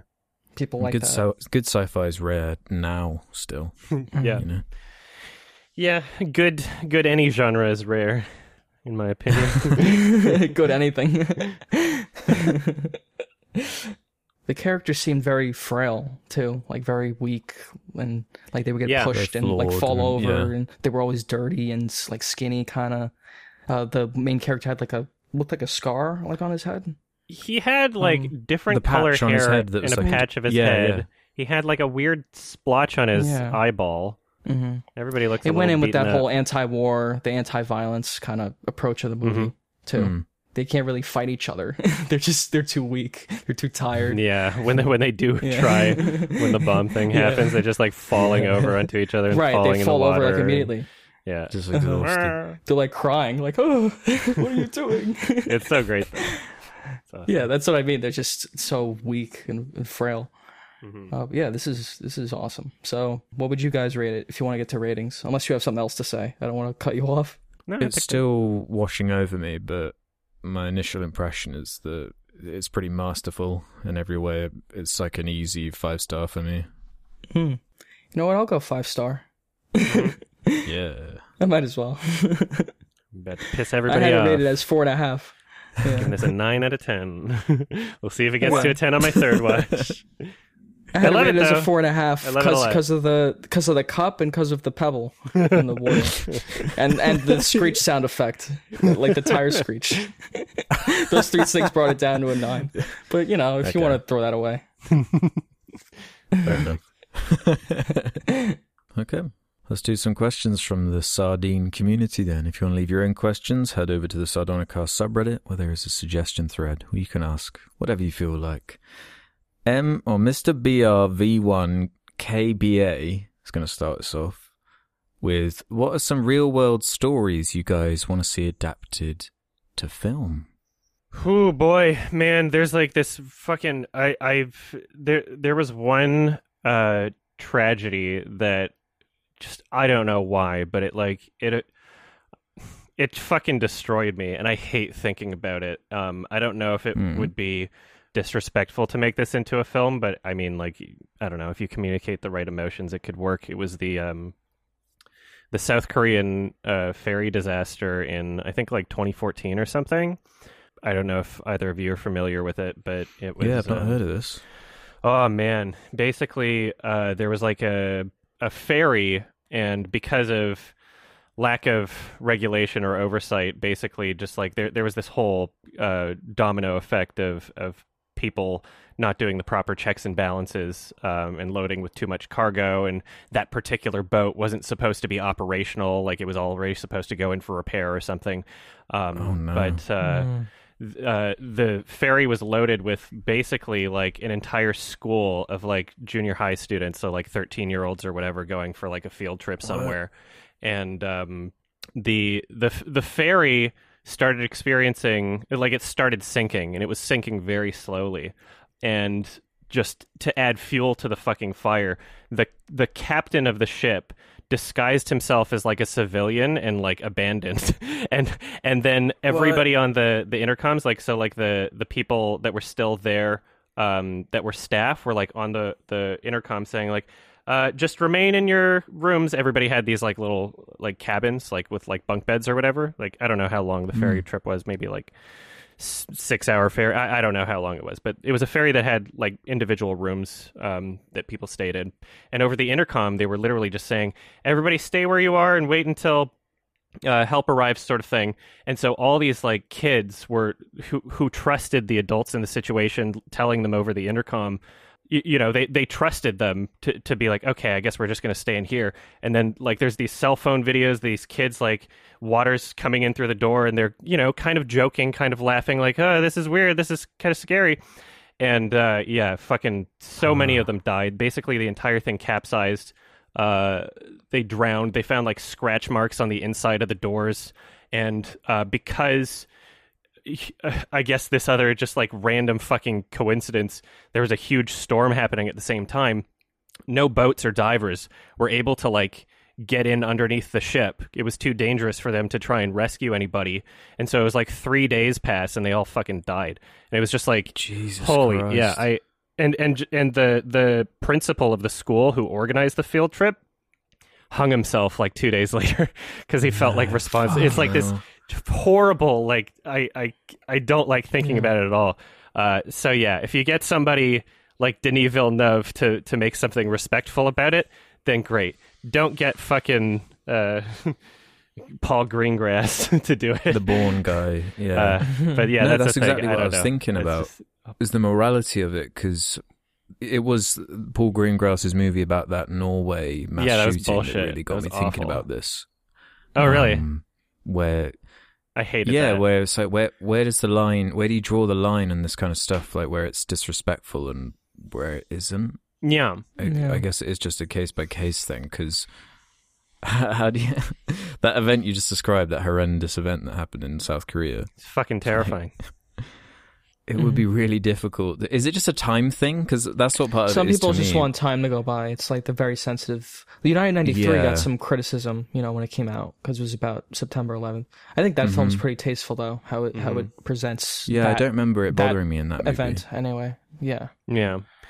Oh. Yeah, I mean, like there's there's like countless disasters that you could make films out of, even if you're not specifying exactly what the disaster is, and you're like inspired by it. I guess I don't know if it is really a time thing. I think it's just a matter of how respectful it. I would say wait a few years either way, but um, Yeah. just how respectfully it's being presented. When I watched the um, that Paul Greengrass uh, August whatever it was called July seventeenth Hmm. or I forget the title. Yeah, I can't remember what it's Um, that movie was a little offensive to me because of just how cheesy it was, and and. Right. also like the most interesting parts about the whole event were just glossed over. Like the to to me when I think about that event uh, as like a news story, I'm not only just thinking of like oh yeah these kids are getting mowed down on I- an island they can't escape. I'm thinking about like the the moral questions about uh, their prison system and how there is no uh, life sentence in it was Norway, right? Yeah, and and they were Yeah. like they there is no death sentence either, basically, and so like that whole aspect after the fact is like so important to the conversation and Paul Greengrass just pretended like that wasn't even a thing. The characters were literally like don't worry, he's going to jail forever now. Like what that's not you you left out the most important part of the conversation. Like that that's why it's like a moral issue, right? yeah. Anyway. And I remember there actually being another film that I think was actually made in Norway about the event that I remember someone messaging me Yeah, I think there was a it's Norwegian better one. version. Yeah, but I haven't seen it, so I can't comment. But Yeah, that's that's a more recent movie. I haven't seen that one from him. Yeah, the there was a Norwegian one made like a year Mhm. or so before Paul Greengrass's version. yeah, I have heard it's better, but yeah, I can't comment. Yeah. But as far as uh, real world world stories I want to see adapted, I think it's time for the Social Network two or Part two. yeah. All the same There's cast. eno- there must be enough like going on now, and all this stuff with Facebook. Like it's so such a dramatic tale. There's definitely more to be explored. There A lot with all these tech companies and like, what is the story behind Google and Amazon and all this shit? That there's got to be something to tell. Yeah. Then it's just a matter of how do you get all the accurate information and present it in a Yeah. faithful way. Mm-hmm. Because even like the yeah, would you social trust network, an as much as I love David Fincher, I mean, it it it was a little it was it was pretty charitable towards Zuckerberg as like a story. It didn't really paint him as a villain, although you could It's- interpret yeah, it that it's way. It's definitely for a sure, but- movie. It's definitely a, s- like Mhm. a narrative over like a documentary. Mhm. You know. Right. Well, to keep it light, maybe we could make a, a disaster artist type movie about like Birdemic or Yeah, you know any number of bad films Yeah. that have, that have come up. Uh, Neil Derek Breen, Savage. um, yeah, Love on a Leash, or like any one of those Yeah. things. That might be interesting because Jennifer Ten, you know. Yeah, Lo- Yeah. Love on a Leash uh, wouldn't have been the same without Ari Shaffir. Apparently, Yeah, it's, all funny that he got he got contacted first. yeah, to be in it. I'm just imagining was an Ari animated Shaffir as the dog. Yeah. I watched uh, Feels Good Man recently, which makes me think if there are any other kind of meme stories that deserve to be told. Because that, Yeah. that really won me over on the whole idea. Because it memes are they haven't really broken into films in any like way that's you know respectable. The you know? Emoji Movie. Mhm. until yeah exactly but feels good man was like a real like a really interesting story Mhm. like the actual the whole the, the dynamics of it the the dramatic nature of it and there's there's tons just tons of stories from the internet like that Mhm. that i'm sure deserve to be told Yeah, when it comes to that one, I feel like the documentary is already the perfect format for that story to be told. I wouldn't want Exa- that to yeah, be turned yeah. into a narrative. oh no i don't want that story specifically i just mean like equivalent type of stories if there are any I'm sure there's That'd lots of stories in the world that aren't just terrible tragedies that are in my head. but, um, I'm sure there's lots of good material, and things that aren't just fucking horrendously depressing. But those are the ones that stick out in my mind, I guess. And, like the the Bataclan shooting, like make a movie out of that. Fuck, everything's just fucking terrifying. Life is scary, man. Yeah. oh yeah I feel like they've made so many already. You know, like I can't even think. Mhm. Hollywood Hollywood usually jumps on tragedies pretty quick. hmm Yeah, we'll get a COVID Yeah. movie. Mm-hmm. No, just wait. We're gonna get a lot of good documentaries out of it for sure. I already saw one that Yeah. was uh, like a, basically a film crew that was like in Wuhan, filming like inside the hospitals at the time. I'll just pull it up on my IMDb real quick. Let's see, seventy six days was the title of the film. I saw that at TIFF. It was really good. yeah the only covid movie i've seen is corona zombies What the fuck? which was what is this? oh Um, my god. It's actually pretty fucked up what what they've done. It's Oh, like no. Look at this. up. it's like this. It's like some Oh, old movie from. It looks like from the seventies or eighties, but the Mhm. first like three minutes were was shot like in 2020 on like someone's phone or some shit, Oh my And just so they could like print the print the box art and just put some old zombie movie and just say it's about coronavirus, like all the stock footage of like Oh corona stuff. Oh Yeah, my pretty God. distasteful. Mm-hmm. from the director of Evil Bong. yeah, yeah, it's that kind of tier. it's Yeah. not even B movie. It's, It's, it's two beyond. point five out of ten on IMDb. yeah. Sixty one minute Yeah. runtime. Perfect. Yeah, yeah, yeah. So you watched that? Oh Um, I didn't watch the whole thing. Okay. Admittedly, I kind of tried. Yeah, you don't need to. Uh, he apparently directed Parasite from 1982. Yeah, Parasite.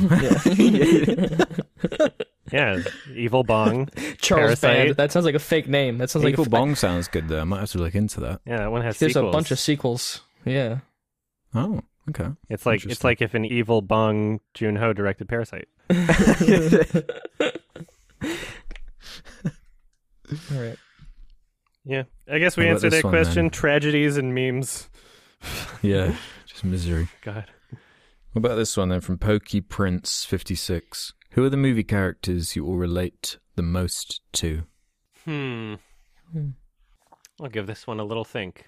Actually, no, got it. fucking, fucking Caden probably from Synecdoche. Mm. But I mean, like that movie is supposed to be me in a sense, if you think about it. Yeah, Hmm. I- it's not something I struggle with, like relating to characters. But I guess they mean like on a more accurate level, like what something that represents you a bit more. Yeah. But I, I do relate to the dude. I'm sorry. nice. I do like. I just really like that philosophy of like in the chaos of the world, Yeah. just like fuck it, Chill the fuck out. What power do you have over it? Yeah, Yeah. I do I like, like that, that. a lot. I usually relate to the protagonist of the movie. Oh, The Tenet. protagonist, Oh, okay. like a like a tenant. Yeah. oh, you okay, cool. yeah. Um, there's the movie Almost Famous. William Miller. Oh, yeah. I guess he's like Mm. just like a good-natured kid, wants to be with the band, see the world Mm. or something. Like I could get behind that, but that's also like every protagonist, and like that's like that's Peter Parker. That's like Yeah, it's like so many. Spider-Man Quite relatable. Yeah, that's why I say Yeah. like most protagonists is like yeah, you usually relate to the protagonists the most. Yeah, yeah. Yeah, not always. Um, but it depends on the movie. hmm Yeah, depends on the movie. Fucking Kaufman ones just stick out to me more.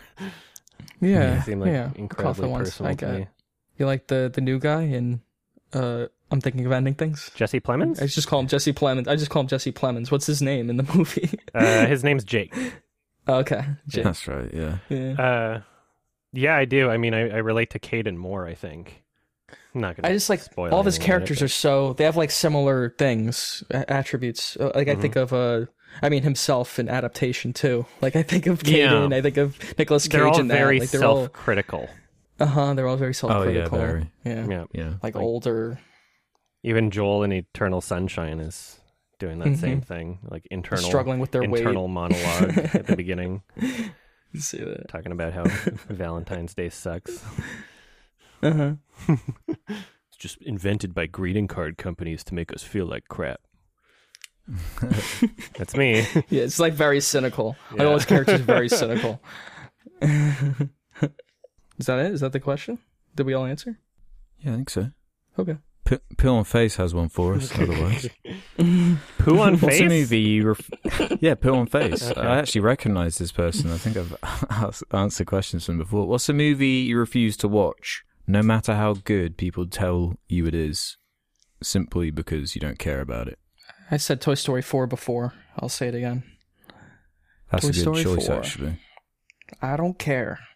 I, I, I don't know. I, d- I don't really refuse movies. It's how I find things like Corona Zombies. You know, I, will watch anything. No matter how good people tell you Corona Zombies is, though. Well, that's the thing. Who's telling me that? Who's telling me that? Like, you know, the films that I have avoided, like Paranormal Activity and shit like that. Who's who's telling me like you have to watch this shit? No one. Yeah, there's like a chunk of those, I guess, where it's like either I I know what the director like if let's say I know what the director is, I've seen their previous movies, everybody's reacting the exact same way to this new one as they did their previous Mhm. ones and saying the exact same things and I know I didn't like it the first time and I know it's just going to be the same thing again. Then you know, then I'm like, no, and maybe I'll check it out at some point, but I don't have to see it right away, sort of thing. Uh, yeah. usually in that category for me, I guess. Oogie Doggy Tank has one for us. What do you think about the Don't Hug Me, I'm Scared series? Are there any other web series you enjoy? Hmm. You guys have seen those? Yeah, I've seen the first Uh, three. I I've think. seen. I think I think Yeah. I love them. I think they're some of the think best. I've seen three of them. I think they're so. some of the best videos on the internet. I think they're Mhm. really creative. They put they clearly put a lot of work into They're very every well one. made. Yeah. Um, the songs are kind of catchy too. The second one's probably my favorite one. Mhm. I think the the one about the internet's funny. I, th- I think that's the fourth one.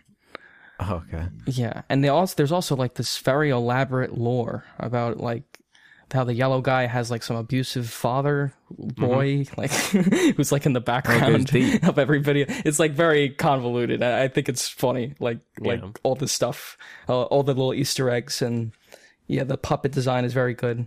People say uh, about the red puppet or the red guy. Yes, it reminds was them about to say about of, of you, Of me? Alex. Oh, Alex. of Alex. Yeah. Yeah, I've got so many messages over the years about this. I, I don't The really hear it myself, but yeah, apparently I have the same voice, but I don't really hear it.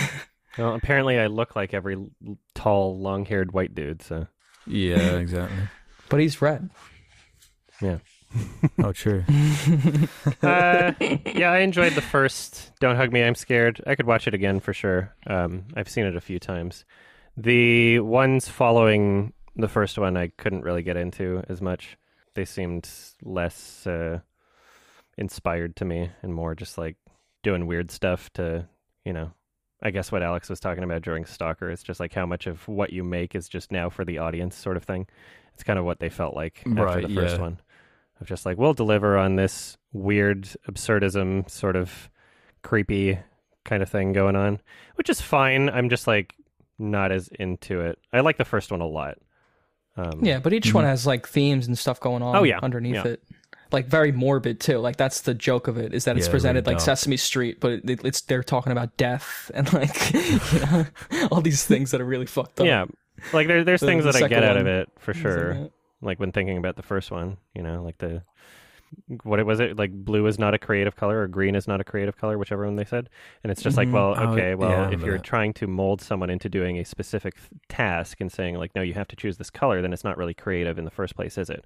And that's like kind of like a commentary on schooling systems in a way. Yeah. Um, Yeah. And also Yeah, yeah. entertainment television like Sesame Street, how they're teaching kids to be creative and teaching kids to be a certain way, but it's actually limiting their Mm-hmm. Yeah, creativity like because they're just being told by by puppets on a on a television show like how to act. yeah. You know, it's limiting Yeah. creativity, right?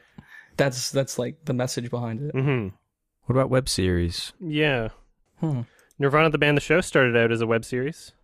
Um, oh, really? Yeah, cool. it's like a completely separate thing. Uh, you can find it. Yeah, would you count like Amazon internet. shows and Netflix shows? Like, does that count as web series? No. I, I think of like Or, Red versus or what, Blue like and Cobra stuff Kai, like that. like because that was on YouTube Red, right? It's like does that count? Um, I did, don't. did anybody watch The Guild? the Guild, no. Oh man, the first two seasons of that were awesome.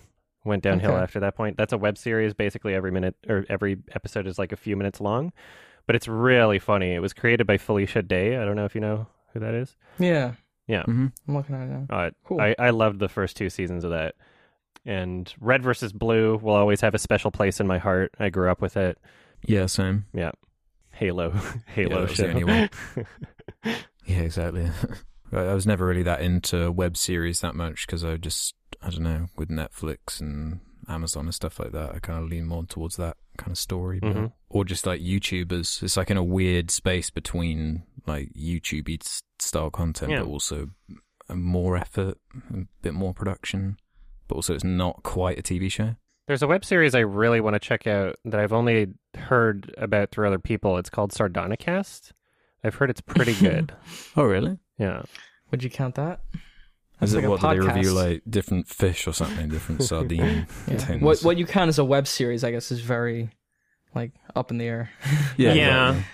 Uh, I mean, I would Red say Don't Hug Blue Me, I'm Scared. And, I would I would say that's my favorite. One of my and, favorites. uh, It Mhm. stands out to me. yeah, me. exactly. That's weird because Don't Hug Me, I'm Yeah. Scared was just a YouTube video, and then there were sequels, and then it's a web series sort of thing. And that's Whereas a I feel series. like Red it's versus hard to Blue make a series and too. The Guild were like they were structured in seasons, kind of from the get go. yeah. right? The the advantage of that was that it didn't it didn't have a lot of production value really. It was just like uh Halo footage Mhm. or like animations. Um, Yeah. And like the puppets and they like the amount of work it takes to make Don't Hug Me I'm Scared or something like that. Or even just to make a web series. It's like very hard for someone on YouTube to do because of that limited Absolutely. budget and limited time. You know, a lot of these series like you just talked about those episodes were like 12 minutes, the Felicia Day Yeah. ones. Yeah, so it's it's it's difficult. That's why there's not a lot of them. I think. I think series are usually left to like big studios with like budgets because Yeah. it's easier for them, you know, to kind of throw money at, at multiple seasons at a show. Uh, it's hard for like an independent person. They usually just make films or short films, right? Like yeah. stuff like that. That's usually what I gravitate more toward in like online content. hmm There's also the added difficulty of it being more of a commitment versus like a short film where it's like, okay, you have Mhm. you have the short film, you film it, you're done.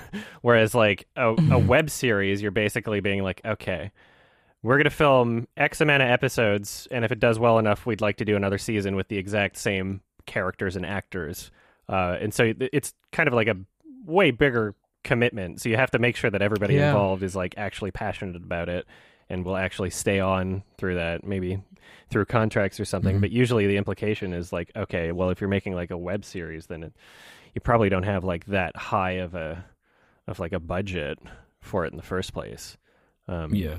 Mm. uh oh what is it called joss whedon's uh, neil patrick harris one what was it called dr dr fuck dr horrible sing-along blog that was a web series that you can basically watch as a movie you can buy it on blu-ray felicia was day good, was in wasn't that it? one too yeah Um, it's great. It's awesome. Really catchy music. Nathan Awesome. Fillion's in it. It's really funny. Definitely watch Oh, that. Yeah, maybe I've seen some of that actually. Yeah, it's like under an hour, everything added together. I think it was like three episodes that were like 20, 15, 20 minutes long. Mm. Uh, but I think that was created like during the writer's strike or something. It was like in 2008. There was something Speaking going on. of the writer's strike, the toothpaste eater asks, "How does the context of a film affect your rating, such as what year the film was, or, for example, if you found out Charlie Kaufman wrote Transformers 2, would you consider it a satire of American culture?" That's an interesting question at the end there. The thing is, for me, like, I, if Charlie Kaufman's creative vision was at all associated with Transformers 2, it would just be a different movie. Like, it just wouldn't be the same. If if you told me Yeah. that Harmony Korine wrote and directed Transformers 2, then I'd be like, yeah, it's a satire. that that would be the person where I'd be like, okay. I, It's I'm almost getting a, this an now. unintentional satire when it's directed by Michael Bay. Yeah, exactly, exactly. Oh, Transformers 2 is so Yeah. funny. It's so terrible. My God. Fucking awful. I they didn't even have a it. script. They made it up as they went along. So, Gaspar Noé's love. yeah, except way more elaborate. yeah yeah I, I mean the older a film is you have to understand the limitations at the time um so especially you know talking about something like tarkovsky's stalker even if there are some moments where it's like okay that's kind of a bad sound effect or like ralph said you could see the the string on the glass or something like that I, I would say I'm like pretty forgiving the further back in time you go, um, but you also have to, I guess, consider just how much of a focus these things are and how much someone would be aware of at the time what these technical limitations are. Because Tarkovsky's Stalker was created in a way where, you know, he probably was very aware that if you had like a bunch of nonsense spectacle and a bunch of special effects, that it probably wouldn't age well. That's not to say that he would have made the film that way if he could, but um, you know, you look at Mhm. films like from the 2000s that are just so CG heavy, or even today, where you know it's not going to age well, and you know, uh, from the 2000s, it's already evidence that it didn't. I think you need to have some sort of restraint and level of control as a director to be able to understand, like, okay, even if this is acceptable for right now, like acceptable, maybe you know, think think about how much of the focus of the film those things should be. I guess. Yeah. I think Mhm. f- like very smart directors think that way. They think about how their films are going to last Mhm. and like th- if this effect is going to hold up or not. Yeah. Yeah, to me the the context is 50% of the equation. I tend to assess things based on the context and intent more than anything. What I perceive the intent to be from the information available, but the the context as you say is huge. Of course you're going to treat a film from the 50s different to one made today. You know, like we Mm. we've how many times have we on this very show gone back to these older movies and attributed them for creating these trends and inspiring so many different filmmakers and it might not connect in the same way now which is important to know but you have to you have to take in, into account the circumstances in which it was made you know and the time frame it was like Yeah. stalker was made years ago at this point Es- Escape from Tomorrow is so much more interesting of a movie because it was filmed guerrilla, guerrilla style in Disneyland without their permission, right? So, yeah like, it's not the same movie without the context of the movie, really. Exactly It, like, Yeah. if it was a big studio thing where they got permission and it turned out to be the same, it wouldn't. I, I mean, I wouldn't like it as much. It's it's kind of the story about the film, in a way. But I think that's kind of what films are in a sense. They tell the story about the filmmakers if it's a good personal film or yeah unique. and that's exactly why the the context of these like disney live action remakes bothers me to my core because it Yep. not displaying any kind of voice or anything like that or the context is just we're remaking your nostalgia just plug in the nostalgia algorithm Woo. yeah No personality. Yeah. Yep. well the context is yeah the bottom line we need to chase Money. numbers higher That's- yeah Did it, did you watch Mulan or no? I did. I did actually. Over the course of three days, it took me. It's a two-hour movie. It took Really? three days. I watched. I watched one hour. Then I had to take a break. Watched half an hour. then, t- and then the day after that, I watched the last half an hour. It was Why are they always painful. longer now too? Why are they like these movies are They, they all like this, hour they all do the exact same right? thing. They all add about thirty minutes For of the reason. same type of content. It's just pointless exposition, and they like they think they're being really clever by going to the original and being like, "Oh, what's like something we missed out explaining for five minutes?" Yeah, wink, and they wink, just nod, add nod. that, just like in the most like obnoxious, least stylistic or creative way. Or it's just like two people stood on a green screen, like remember that time? Or it's actually it's usually the "we're not so different, you and I, are Yeah. we?" type shit. Yeah, yeah. yeah. Great. No thanks. All right. Um, Want to do one more? Let's end on this one from Angus0314. People always toss around phrases like insert director name here is the next Stanley Kubrick. Do you think there are any directors working today who would actually be considered the second coming of someone like Kubrick or Spielberg, etc.? Or do you think it's a stupid statement slash comparison that's brought up way too often? Yeah, it's stupid. Yeah, I fall into the Kubrick is half. of his time. There's no Kubrick because like a director coming up, being a photographer like that, and then in the 70s making all these genre films in 80s that like he he added that like uh more art director kind of approach to genre movies. And like I don't know if that's going to happen again anytime soon. You could say Christopher Nolan is like that, like the way he he like you know takes these genre films and reinvents them and adds a lot of personality to them. Um, I always feel like I'm watching something very original, but like Christopher Nolan is just his own guy. Yeah. You know, I think it's more just like a marketing thing they could say to put in the trailer Yeah. because it sounds Yeah, cool. or like This on the front like of magazines. Souls. Yeah, but it's definitely a compliment. Like I'd say, like Kubrick is or, or Nolan is Kubrick esque, something like that. It just seems redundant to me because, Yeah. like, what are the chances of? uh, I mean, the chances are just ridiculously high of a filmmaker being inspired by Hitchcock, Kubrick, and Spielberg, exactly. which like everyone's compared to anyway. Like Yeah, everyone was saying M Night's the new Spielberg. It's like, what? do you- What do you mean? I, I was going to say that Christopher Nolan feels In very? Kubrick inspired. Not necessarily an Mhm. overall like tone of his films, but like a lot of the practical stuff going on, you know? Like yeah, the pure Mine cinema Interstellar's approach. like just a love approach letter to to, mixing. 2001. I would say Yorgos Mhm. Lanthimos is very Kubrickian also. Like yeah, his previous definitely. two films are are getting Oh, the favorite really like getting Barry there. Lyndon. in tone for sure, and also in Yeah. in like cinematography, like in um, the Killing of a Sacred Deer. There were a lot of shots in that movie where I was like, "This feels like this reminds me of some shots in Kubrick movies." Like nothing like Mhm. incredibly complex, but just like the way that things are like framed above characters' heads at points, and like the long hallway kind of shot. Um, yeah, there's I, I love Yorgos Lanthimos a lot. So if anybody out of all the directors today that I would f- say are the most Kubrickian, I would say him. But that's really just like in terms of what the films look and feel like at this point, but not given their you know he's not going to have the same cultural impact. Mm. He's not going to he's not like Right, inventing that's what things as he's had. going along, which is Mhm. important for Kubrick because he's in that time period. You can't just shift it to today and have the same thing. Yeah. Jonathan Glazer took inspiration too for like Under the Yeah. Skin. People were saying that was very Kubrick inspired also. I remember that in ads. Yeah, Yeah. like you said, Kubrick's impact on cinema, that's hard to replicate and that's hard for anyone to predict when you just see like one film from a director. But Mhm. is there anyone who like that's their main goal? They go into filmmaking to be the next Kubrick. Is it not? Do you not go into filmmaking to tell your own stories and use the influence of the storytellers you've always loved to help tell your own? Is- They is want to be as whole- great as Kubrick maybe. Yeah, like respected maybe on the same level. Yeah, but like, respect. what- Yeah. Can't be a, yeah, that's a, a can't high be bar to Kurosawa set. or any of these guys, Tarkovsky. Yeah. Yeah. I wonder if Nolan Hmm. thinks of himself in that way.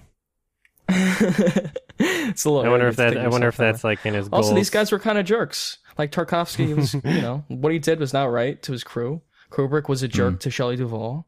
Like these guys, Yeah. you know, you're inspired by their work. Maybe I don't want to be the next Kubrick in that way. yeah, the next big jerk in cinema. Can you be quiet, Shelley? Like, like I would never. Who's going to be the next M Night? That's my question. Oh my god. there's a there's a lot of like mini versions of M Night, but no, none have none have been the the entire picture. You know. Mhm. It's too unique. His next movie is going to deal with time travel, apparently. Oh, some kind of yeah. Oh, I don't know great. much about it at all. But Now he's, it's a trend. filming now. It's Just starting to bother shooting, me. didn't it? All Yeah. the time travel stuff. I forgive Nolan again because he's always done time shit. That's Yeah, all he's, yeah, he that's all he's ever done. Yeah. but now it's getting a little absurd. It's called Old. the poster says Old. a new trip from writer director M Night Shyamalan. It's only a matter of time. Yeah. July Has 2021. he said that? Has he described his movies as a trip before? I don't know. I don't know. It's, that's it's really weird on the poster. Are his movies trippy? I, I don't. A new trip. Yeah, we'll, we'll see on that one. I'm, But M I'm Night seems like a like a nice guy. Oh yeah, I'm sure he's a lovely guy. So I want to be M Night in that way. yeah. Be a nice person. Yeah. All right. Ralph wants to be the next M Night Shyamalan. You heard it here. Here. Let's just hope he's a nice person. You never know. Yeah, you, you really do never know. I mean, let's just hope. Yeah. All right. I think that that about does it. We all Yeah, that's the end of our show. perfect. Um, Alex, you have a film to recommend to us, and I'm excited to hear. So, please- should I reveal the guest first Sure. or the movie first? oh, is there a guest? Doesn't matter. Yeah, Oh. we're doing a guest. Yeah, There is a guest, right? I'm not just, Yeah, I didn't yeah, just yeah. make that up. But yeah, so next episode we're going to be joined by a very special guest, that being Cosmonaut Variety Hour, and this film has nothing like to do with him specifically or or anything like that. But I've chosen the 1984 film directed by Peter Hyams called 2010, the year we made contact. Oh my A god. sequel to 2001. Wow, I've never seen that. Me I've never neither. seen it. I've always seen that poster and been like, "What the fuck is this film? How do you make a sequel to 2001?" First of all, Oh, this should be. and I think like John Lithgow Lithgow's in it. It's it's like it's a significant production, I think, uh, from from how it looks. So I'm I'm fascinated to see what it's going to shape up as, and I'll use this as a chance to rewatch 2001 as well, probably. It's cool. Okay. We'll talk about Kubrick. Cool. Uh, it's it's nominated for five Oscars. Yeah, Oh wait, is it supposed to be like really good or something? Oh, I don't know. It doesn't. It doesn't have a I have great. no idea. I- I have no idea what the read is on, on the movie. I, I don't think I've ever heard anyone talk I, about I, it. I would never argue that being nominated for five Oscars means a movie's supposed to be good. I would never argue that. Yeah. Yeah, true. They all seem to be the technical ones too. Hmm So maybe it'll be Okay. technically very well done. I just For hope it's not like really, 1984. really boring. It's a sequel to 2001, so it's got a hard act to follow. Yeah, true. Yeah. Just a strange thing that like Mm. that exists that I just haven't Yeah. heard anyone really talk about. so- Yeah. I will definitely it'll be watch. I don't know if I Interesting ever would have Yeah. watched this without you. Excited Thank you, Alex. It's the I've always of thing I wanted to. I gravitate just keep towards. forgetting about it because you know yeah, no, no that's one really the thing. It's one of about it. those you just forget Yeah. it exists. Yeah, nobody talks about it. Yeah. It certainly exists. All right, so if you don't want to be spoiled for 2010, the year we make contact, uh, check it out before the next episode. These episodes come out every two weeks. Uh, you can listen to them early if you go to sardonicast.com. Sign up for premium, $2 a month. You'll get these as they're edited. Also, patreon.com slash sardonicast. Also, we got merch links in the descriptions. Thank you so much. Mhm. That was a good, Yeah. Ah, good thanks, discussion. Some Yeah, good thank you for uh, listening. Durr What's up? Great time. Plant. Thanks. How was that? Oh my god, you That sounded was- like you were 90 years old. yeah, I like that. That's that's, Okay. that's kind of what I was That- that's my envisioning. ta- that's my that's You my sounded, take you on sounded it. like you were trying to, to haunt in a Christmas carol. You're like one of the ghosts of Christmas past. we are close to Halloween, guys. So.